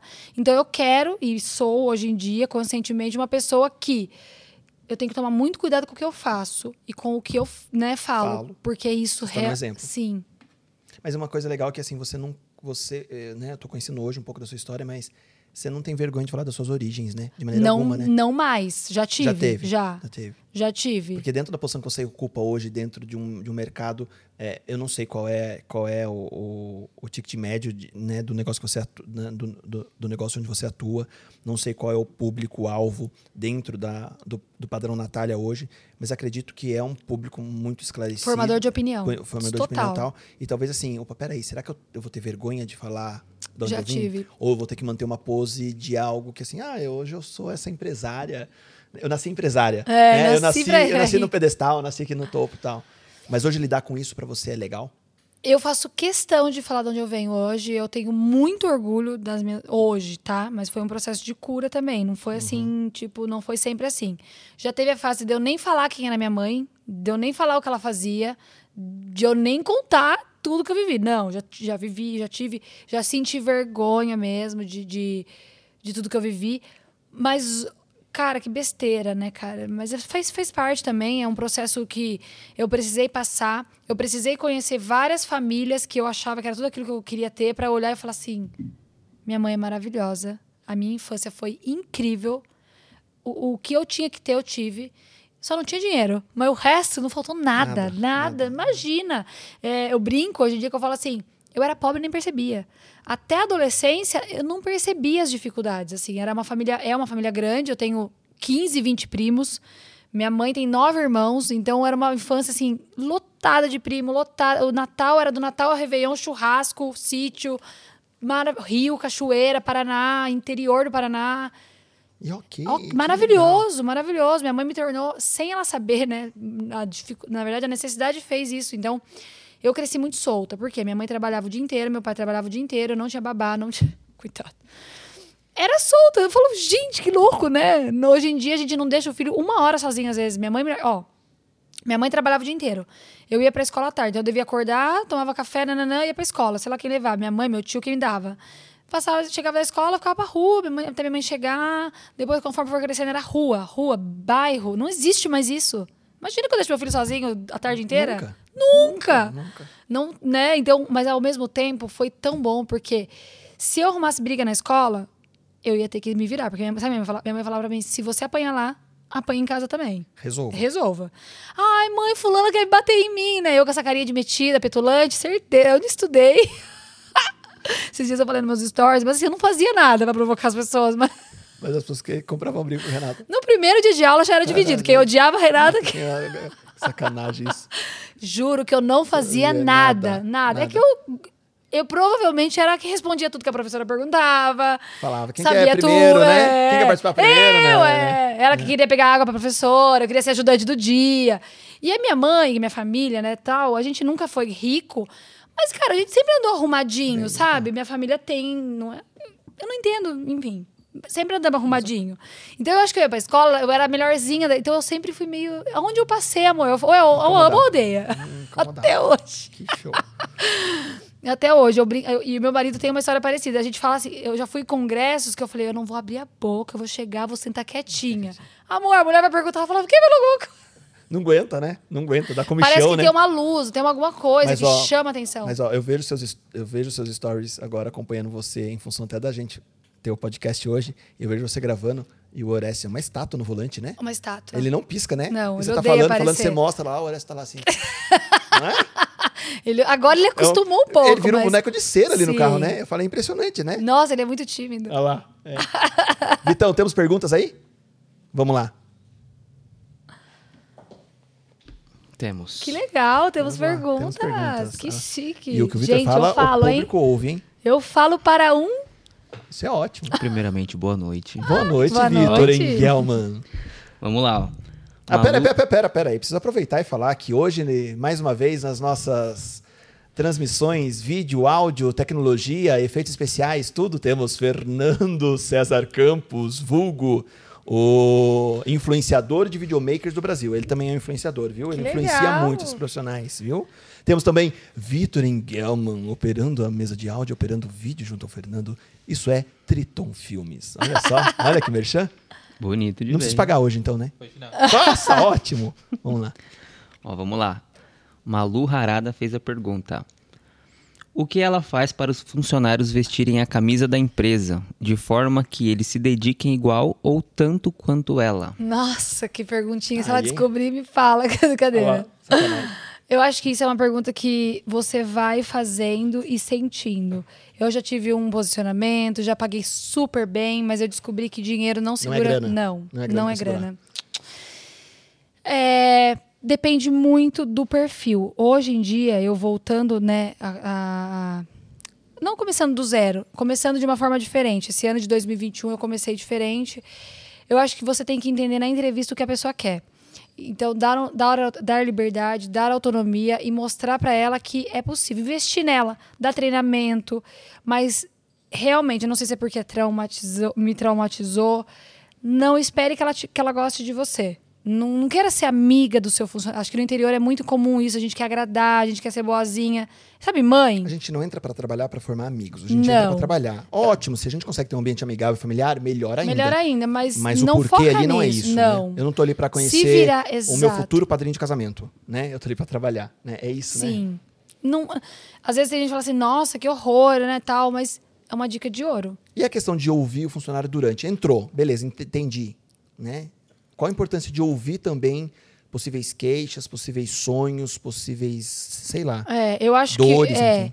eu acho que o, que o que acontece muito comigo é que e, e eu vejo muito na Natália isso é você ter alguém ali que você tem muito orgulho, apesar das dificuldades. Então, não que a Natália seja perfeita, nem que eu seja, porque não somos. Mas todos os, todos os empregos, todos os patrões, né? Essa palavra ainda tá antiga, mas acho que é essa, né? Todos os chefes, eles, eles vão cobrar resultado, eles vão dar bronca, eles vão dar dura, mas a parte boa tem que compensar. Então, por exemplo, a minha funcionária que voltou comigo agora, ela ganhava mil reais, ela tirou esse mês quase três mil. parabenizei. Tipo, olha que legal, tá feliz, tá, tá vendo como você pode crescer aqui dentro. É, dou dura também, Lógico. né? Mas tem que comemorar as vitórias mesmo, Mesmo pequenas. Não pequenas. precisa ser aquela grande vitória. Exato. Vamos comemorar, né? Vamos comemorar. Então, ela, eu mostro pra ela não tem mimimi e ao mesmo tempo eu valorizo também, eu elogio, eu mostro que ela, eu falo, olha, de- e- vira e mexe eu falo, viu, desculpa do jeito que eu falei com você, eu adoro seu trabalho, tá tudo bem, viu, mas melhora nisso, nisso, nisso, por favor. Então, eu acho que não é que não é pra você ser amiga, não, não é isso, é pra você não ser íntima. Eu acho que cuidado com a intimidade, mas de resto é trazer pra perto, é mostrar que pode mais, é dar parabéns, né, pelo, pelo é, é pagar legal. Eu, eu modéstia à parte, acho que é, pago um salário ok pro interior. Então é um pouquinho de tudo, mas mesmo você fazendo tudo, às vezes Então, primeira, acho que a primeira grande dica é: faz, confia, se não der certo, next. Troca. Vamos embora. Vai mudar de funcionário mesmo. Não se apega muito, entendeu? Eu tenho uma pergunta. Faça. Você sempre foi uma grande executora. Então, assim, a putz, por que, que a Renata se tornou o que ela se tornou hoje? Porque ela fazia muito bem, eu não sei falar, a extensão, eu não entendo disso. Cílio como de sobrancelha, vai. Cílio de sobrancelha. Então, É. a Renata era uma profissional especialista nisso. Como largar o osso ao ponto de le- delegar para o outro fazer, ocupar a sua cadeira, ocupar a sua bancada e falar assim, opa, peraí, eu tenho que acreditar que ele também pode fazer. Isso serve para todos nós, né? Eu me vejo muitas vezes carregando carro, eu me vejo às vezes não delegando, eu vejo meus amigos próximos falando assim, opa, peraí, isso só eu faço, eu que configuro, não é? Eu que, eu que enrolo o fio. Quem que enrola o fio da Triton ou Vitor? É o Fernando. Porque você sabe enrolar? Não, não sei. Ninguém je- sabe enrolar o cabo, só o Fernando não, mas você não o sabe enrolar como? Do jeito Que ele enrola. que ele enrola, não é? e você sabe enrolar de outra forma, né? Sim. Então, eu já entendi. Bom, Não, ro- agora- não rolou um tchan tchan tchan? Não rolou um tchan tchan tchan? Boa, obrigado pelos pratos. então a dica do fio, né? Vamos usar o fio aí de, de exemplo, é assim. Se você quer fazer o fio do seu jeito, vai lá e faz e não reclama então. Não reclama nem então. Ah, Muito bem. Mas é importante saber delegar, Sim, né? Ou é. ensine a enrolar o fio, né? Hoje eu tô zero apegada. Hoje eu tenho duas filiadas atendendo em Bragança, elas vêm uma vez por semana, cada, né, duas. Aí eu tenho a Isa fazendo design, eu não vou nem conferir, eu nem apoio minha cara na, na- na clínica de segunda a quarta, eu fico no escritório. Quinta, sexta eu atendo e vai chegar uma hora que nem quinta e sexta eu vou atender mais. A hora que eu tiver equipe. É desprender, confiar, conferir os trabalhos, óbvio, né? Hoje mesmo eu tenho um grupo com elas, eu pedi a foto dos trabalhos, eu vou avaliar hoje à noite. É dar feedback, é Ficar entre claro. nós. Se você estivesse fazendo até hoje, você não estaria. Não tava. Então, assim, não vai ganhar mais, né? você quer passar a vida inteira atendendo? Eu não quero. Eu Mas se, amo. quiser, mas se quiser, ok. Se quiser, ok. Se a sua felicidade é essa. É, eu- eu- né? Se a sua felicidade é vender banana na estrada de É Itanhaém, tudo venda por causa da vida e acabou. é verdade. não é? Então, vamos voltando um pouquinho. O que, que você quer? Você quer passar a vida inteira atendendo? Vamos pegar um exemplo de uma cabeleireira. Você quer passar a vida inteira fazendo reflexo? Ok. Ótimo. Ah, não. Eu quero treinar a equipe, eu quero dar cursos, eu quero só administrar. Aí é outra coisa. É o meu caso. Eu Então se tenho a unidade de Bragança, eu quero que ela renda. Hoje, 95% do faturamento ainda é meu. Se eu não estiver aí, fecha. Por enquanto. Por enquanto. Por quê? Porque quando eu fui para São Paulo, eu percebi isso. Eu fiquei lá em São, no primeiro, eu fui em fevereiro, então eu fiquei em fevereiro mês, Porque ainda os clientes querem a Renata. ainda querem a é? Renata. E, e tá tudo bem, eu vou, eu vou atender ainda. Eu acho que a minha Mas é eu você falo que ali é meu laboratório. Ah, então, mas é você preparar não mini Renatas dentro do salão. Não. Né? É a mini é, Maria, É, Juliana, isso. Mariana, tal, que tem tanto talento e até que sejam melhor que você. Exato. Eu acho que muitos não estão preparados para preparar o seu liderado para ser melhor que você. Tomara Não que é? seja, eu tô torcendo Não que é? venha. é tão legal quando a gente vê até no mercado corporativo fala assim: opa, peraí, tem um cara que quer ocupar minha cadeira e ele é melhor que eu para ocupar uma posição de diretor, de CEO, do que for. Opa, peraí, que seja melhor. Tomara que seja. Que seja melhor, né? Porque Amém. aí, assim. Eu já sei que eu, eu falo. Isso, isso é uma- esse tipo de ego eu nunca tive. Porque, por exemplo, a minha primeira funcionária, ela fazia tão bem cílios e aí as clientes queriam fazer comigo. Eu falava assim: meu amor, faz com ela, ela é muito melhor do que eu. Então, esse tipo de, de armadilha eu já não caía. Porque eu não queria mais fazer cílios, porque eu queria fazer sobrancelha. Então eu já convenci as minhas clientes e, e depois ela saiu e foi todo mundo embora com ela. Mas tá tudo bem. Porque ela era boa mesmo. Meu ok. boa mesmo, era bom. Até eu faço cílios com ela hoje. E mérito dela. Mérito total dela. Eu ensinei e ela fez acontecer. Então, na sobrancelha e no lábios também. Ah, mas e se eu ensinar tudo e ela for embora? E se você olhar de outra forma? E se eu não ensinar nada e ela ficar? Né? Onde não tá é minha não é minha essa frase é do, da- do Walt Disney, mas enfim. Não é? Perfeito. Amor, eu ensino tudo, eu não conto, eu não escondo nada. Hoje eu tava olhando a agenda delas de junho, já estão lotadas, elas atendem uma vez por semana. Eu falei, já vai ter que ter mais um dia. A minha agenda de junho já está fechada. Quanto mais você compartilha tanto conhecimento como a questão financeira, mais você cresce. É, é uma lei universal. A abundância, ela pensa abundante. As coisas não vai ter, não vou ter agenda, vai ter outras e tal. Não tenho medo. Obviamente que estou de olho, estou treinando, e se não tiver boa ainda para fazer o procedimento, não coloco. Mas sem aquela questão de tipo assim, tem que estar tá incrível, tem que estar tá melhor do que eu. Tá bom. O preço é menor com elas. É avisado no atendimento que não será feito comigo. Ah, quero marcar procedimento. Ah, você vai fazer com a Ok, vai, pronto. Ah, se der algum tipo de problema, vamos resolver. Vamos resolver e acabou. É. E vai dar às vezes. Renata, última pergunta do nosso podcast de hoje, porque alguns amigos fizeram, inclusive o Fernando, que está ali na mesa, fez. que é a pergunta em função de tudo que aconteceu e do que rolou na sua vida na questão de caramba, né? Meu sonho é vender a minha empresa. Meu sonho é vender a marca que eu criei, não é, Fernando? É meu sonho vender. O Fernando hoje falou assim: tudo tem preço. Meu sonho é vender essa marca. Tudo tem um preço. Né? Tudo, tudo, tem um, preço. Tudo tem um preço. Tudo né? tem. Mas desse apanhado geral de uma grande brincadeira, assim, mas muitas pessoas que, que me questionaram hoje falaram que legal que a Renata vai, enfim tal. É, alguns amigos é, me questionaram nesse sentido. Falou, peraí, pergunta pra Renata no sentido de como foi, é, como eu posso fazer com que minha marca apareça ao ponto de chegar a alguém para querer comprá-la. Pô, minha marca é legal, mas, né, porque a Renata, a Renata não foi comprada. A Renata, num, numa negociação, ficou claro isso no nosso podcast Sim. hoje. Quem está chegando agora e não viu, volta depois e, assi, e, e, e, ouve. Mas a Renata disse que ela não foi comprada. Ela vendeu é. no momento de negociação. Então, como se preparar para isso? Como preparar a sua marca para um dia, quem sabe, você vender a sua marca? Não vou falar ser comprado, mas vender é. a sua marca. É, vou falar o que né, do, do meu ponto de vista, que foi o que aconteceu comigo.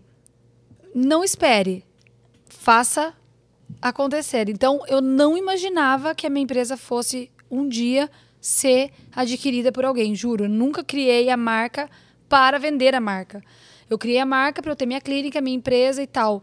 E as coisas e as coisas aconteceram da maneira como aconteceu. Então, se eu tenho uma dica diante do que eu vivi é: faça o melhor que você puder, sem esperar muito, né, sem esperar algo em troca, mas é só se é de novo a frase do, do, do cuida da sua empresa que alguém vai notar. Se não for algum grupo te comprar, vai bombar de cliente. Então, cuida do seu. Faça o melhor. Né? Faça o melhor que você puder. Sempre dá para melhorar. Sempre dá para proporcionar uma experiência melhor. E invista pesadamente seu tempo em Instagram. Muita gente me chamava, ai, a blogueirinha. Ai, ai, ela fica o tempo inteiro no Instagram. Ai, ela posta tudo. Ai, olha, nossa, a Renata compartilha tudo. Eu fui muito criticada, sou provavelmente até hoje, muito julgada, mas foi exatamente isso, postando todos os dias, desde que eu comecei, desde 2015, 2016, postando todo dia, todo dia, todo dia, todo dia, contando minhas conquistas, contando meus desafios, contando meus problemas, até de uma maneira, né, que hoje em dia até mexi um pouquinho nessa, não precisa tanto assim, né? Dá, dá pra... Mas é assim, o Instagram para mim é oito horas por dia, tipo, postando, compartilhando. É um trabalho. É um trabalho. Não é lazer o Instagram. Não, não é futilidade. É, eu falei disso ontem. Depois que você, por exemplo, hoje, graças a Deus, se eu não quiser postar nada no Renata, não preciso mais. Por quê? Eu não sou Natália Beauty Bragança, então o perfil Natália Beauty Bragança, procedimento, procedimento, acabou. Acabou Renata. É que hoje eu gosto, então agora eu não penso mais que horas são. Nossa, preciso postar. Eu posso, quando eu quero falar alguma coisa, eu vou lá compartilho. E principalmente, hoje eu mudei o meu mindset. Então eu vou ali para quê? Compartilhar alguma coisa, passar alguma mensagem. Eu não vou mais aparecer como antes, oi, oi tudo bem? Não. Então hoje eu penso assim, tem alguma coisa para falar mesmo? Ai, quero aparecer? Não. Então, bom. Vamos foco. Foco. Então hoje eu estava lá conferindo coisa de curso, falei, nossa, que legal, não tem mais data. E aí eu fui lá sem fazer marketing praticamente de curso, lotou. Antes eu morria de fazer, às vezes não lotava. É, e eu acho que quanto mais você se desprende, parece que mais as coisas vêm mesmo, né? Acho que é igual o namorado, quando você fica atrás, não vem. Aí não quando vem. você desprende, vem. vem. Então, é, hoje o meu marketing mudou um pouco, mas falando da parte de dica de como. É, nossa, como que você conseguiu. É, fazer o que. A importância da mídia social. É. Vou falar por mim. Se posicione. Haja como se já fosse milionário. Eu acho que isso é uma coisa também. Não é que as pessoas. É, não é para enganar as pessoas, assim, tipo, ai, fulano posta que tá lá na Maldiva, tá devendo para todo mundo. Não é isso que eu tô falando. Mas Mostra que você tem autoridade. Você não pode ter um, você não precisa ter um P no bolso, mas você tem conhecimento de alguma coisa, compartilha, mostra autoridade, mostra um pouco seu lifestyle, é, mostra um pouco das suas competências, suas habilidades. Então, o que eu acho que fez a Natália me notar, é claro que eu tinha uma conexão com ela. Então, vamos trazer para o seu nicho. Se você é, por exemplo, é um profissional que vende não sei. Vídeo. Vídeo. Pega as marcas mais importantes da sua área de vídeo, quem são as pessoas referências. Pega aí, pega cinco pessoas. Replica muito parecido do que ele faz, marca eles, compartilha com eles. Se ele der curso, faça os cursos dele, vira fã da pessoa, faz ela te notar. Não espera que ela vai te notar. Deixa. É, é, é isso, é o que eu, é o que eu fiz sem saber, Show. mas eu não fiz para isso, né? Acabou Aconteceu. acontecendo. Mas eu era o quê? Eu era fã da Natália. Eu fazia os cursos dela, eu era afiliada dela, eu marcava ela em tudo, eu, eu replicava ela em tudo, eu copiava ela no que pudesse. Mas tem uma frase que fala, né? Se inspire nos melhores e vai. E hoje eu entro no feed da Natália, tem foto que ela te marcou. Que Então, louco, né? enfim. A vida é muito louca. É muito louco. Renata, pra gente encerrar, eu encerro sempre o podcast assim. É, você olhando daqui, da data de hoje, 2 de junho de 2021, para daqui 3, 4, 5 anos. Você quer olhar pra trás e falar assim: que história eu quero contar? Então, que história você quer contar daqui 3, 4 ou 5 anos, olhando pra trás? Olha, primeiramente dizer pra mim mesma o que eu já esses dias alguém me perguntou isso. O que você diria pra Renata de alguns anos atrás? Eu, eu diria a gente conseguiu. então, mas agora falando sobre o que que a gente conseguiu é nossa. Claro que tem os bens materiais, né? Conseguir uma casa legal, mas eu já tenho. Então eu acho que o que eu quero dizer pra mim mesma daqui uns anos é você fez a diferença na vida das pessoas. Você se tornou uma pessoa com valores, virtude e sabedoria. Eu quero ser lembrada por isso. Claro que por uma sobrancelha, por sucesso financeiro, etc, é legal, mas de nada adianta ganhar o mundo e perder a si mesmo. Então eu espero manter o pé no chão, ser uma excelente mãe, a melhor que eu posso ser, uma esposa e uma ser humana íntegra com valores, virtude e sabedoria. Que show. Rê, obrigado. Eu que agradeço. Só pra você entender, foram duas horas de podcast. Foi Amor, se incrível. tem uma coisa que eu gosto É de falar. fazer, Quando é você falar. assim, eu sou comunicadora. eu falei, percebi, percebi. Mas Nossa. assim, pra quem tá nos ouvindo também, ah, acredito eu que amanhã ou depois ah, esse podcast já vai estar nas plataformas e a gente começa agora também uma novidade, um novo canal no YouTube, que é o canal Napa Cortes, que são cortes de trechos das melhores partes da entrevista. Ah, eu vou usar todos. Então teremos aí vários cortes da Renata, que teve algo muito importante que a gente ouviu, vários temas importantes Que aqui legal. hoje. Foi incrível te Foi uma receber honra, aqui. imagina. Foi gostoso ver o Oreste. Sim. Foi legal conhecer o Léo. Foi bacana demais beber uma cerveja contigo. Foi muito bom. Uma E não, é- né? Várias, Várias. aqui quase. Eu vou pedir só para colocar o logo dos nossos apoiadores de novo aqui, só pra gente é, fazer o agradecimento final aqui nesse encerramento do podcast, que é a Cervejaria Bragantina. Muito boa. Vou levar algumas. Leve, que é maravilhosa. Amei. Vou te dar para você levar hoje, viu? Você gostou, Obrigada. Oreste? Muito bom, né? Nova Casa Alves no Mercadão, mais de 80 anos, com queijo, canastra, parmesão, bacalhau, bom demais. Chocolate Nicolate, não preciso nem falar, o melhor pão de mel. Inclusive tem uma cerveja Bragantina feita com a receita da Chocolate Nicolate de pão de mel, maravilhosa. E Café Aromas de Bragança. E Triton Filmes. Muito Só bom. Tem parceiro bom. Só parceiro bom. Renata, podemos acabar com um brinde? Com certeza. Gente, obrigado. E segunda-feira tem mais podcast aqui no NapaCast. Confira muito, compartilhe e ajude esse canal a crescer. Se inscrevendo, ativando o sininho e... Ah, tô ali. Desculpa que eu já tô bebendo. Se inscreva, ative o sininho. Não fez isso ainda? Faça e compartilhe, porque o, o ideal do NapaCast é que você aprenda com essas histórias, assim como a Renata. Foi incrível hoje. Obrigado. Até segunda. Tchau, tchau. Valeu.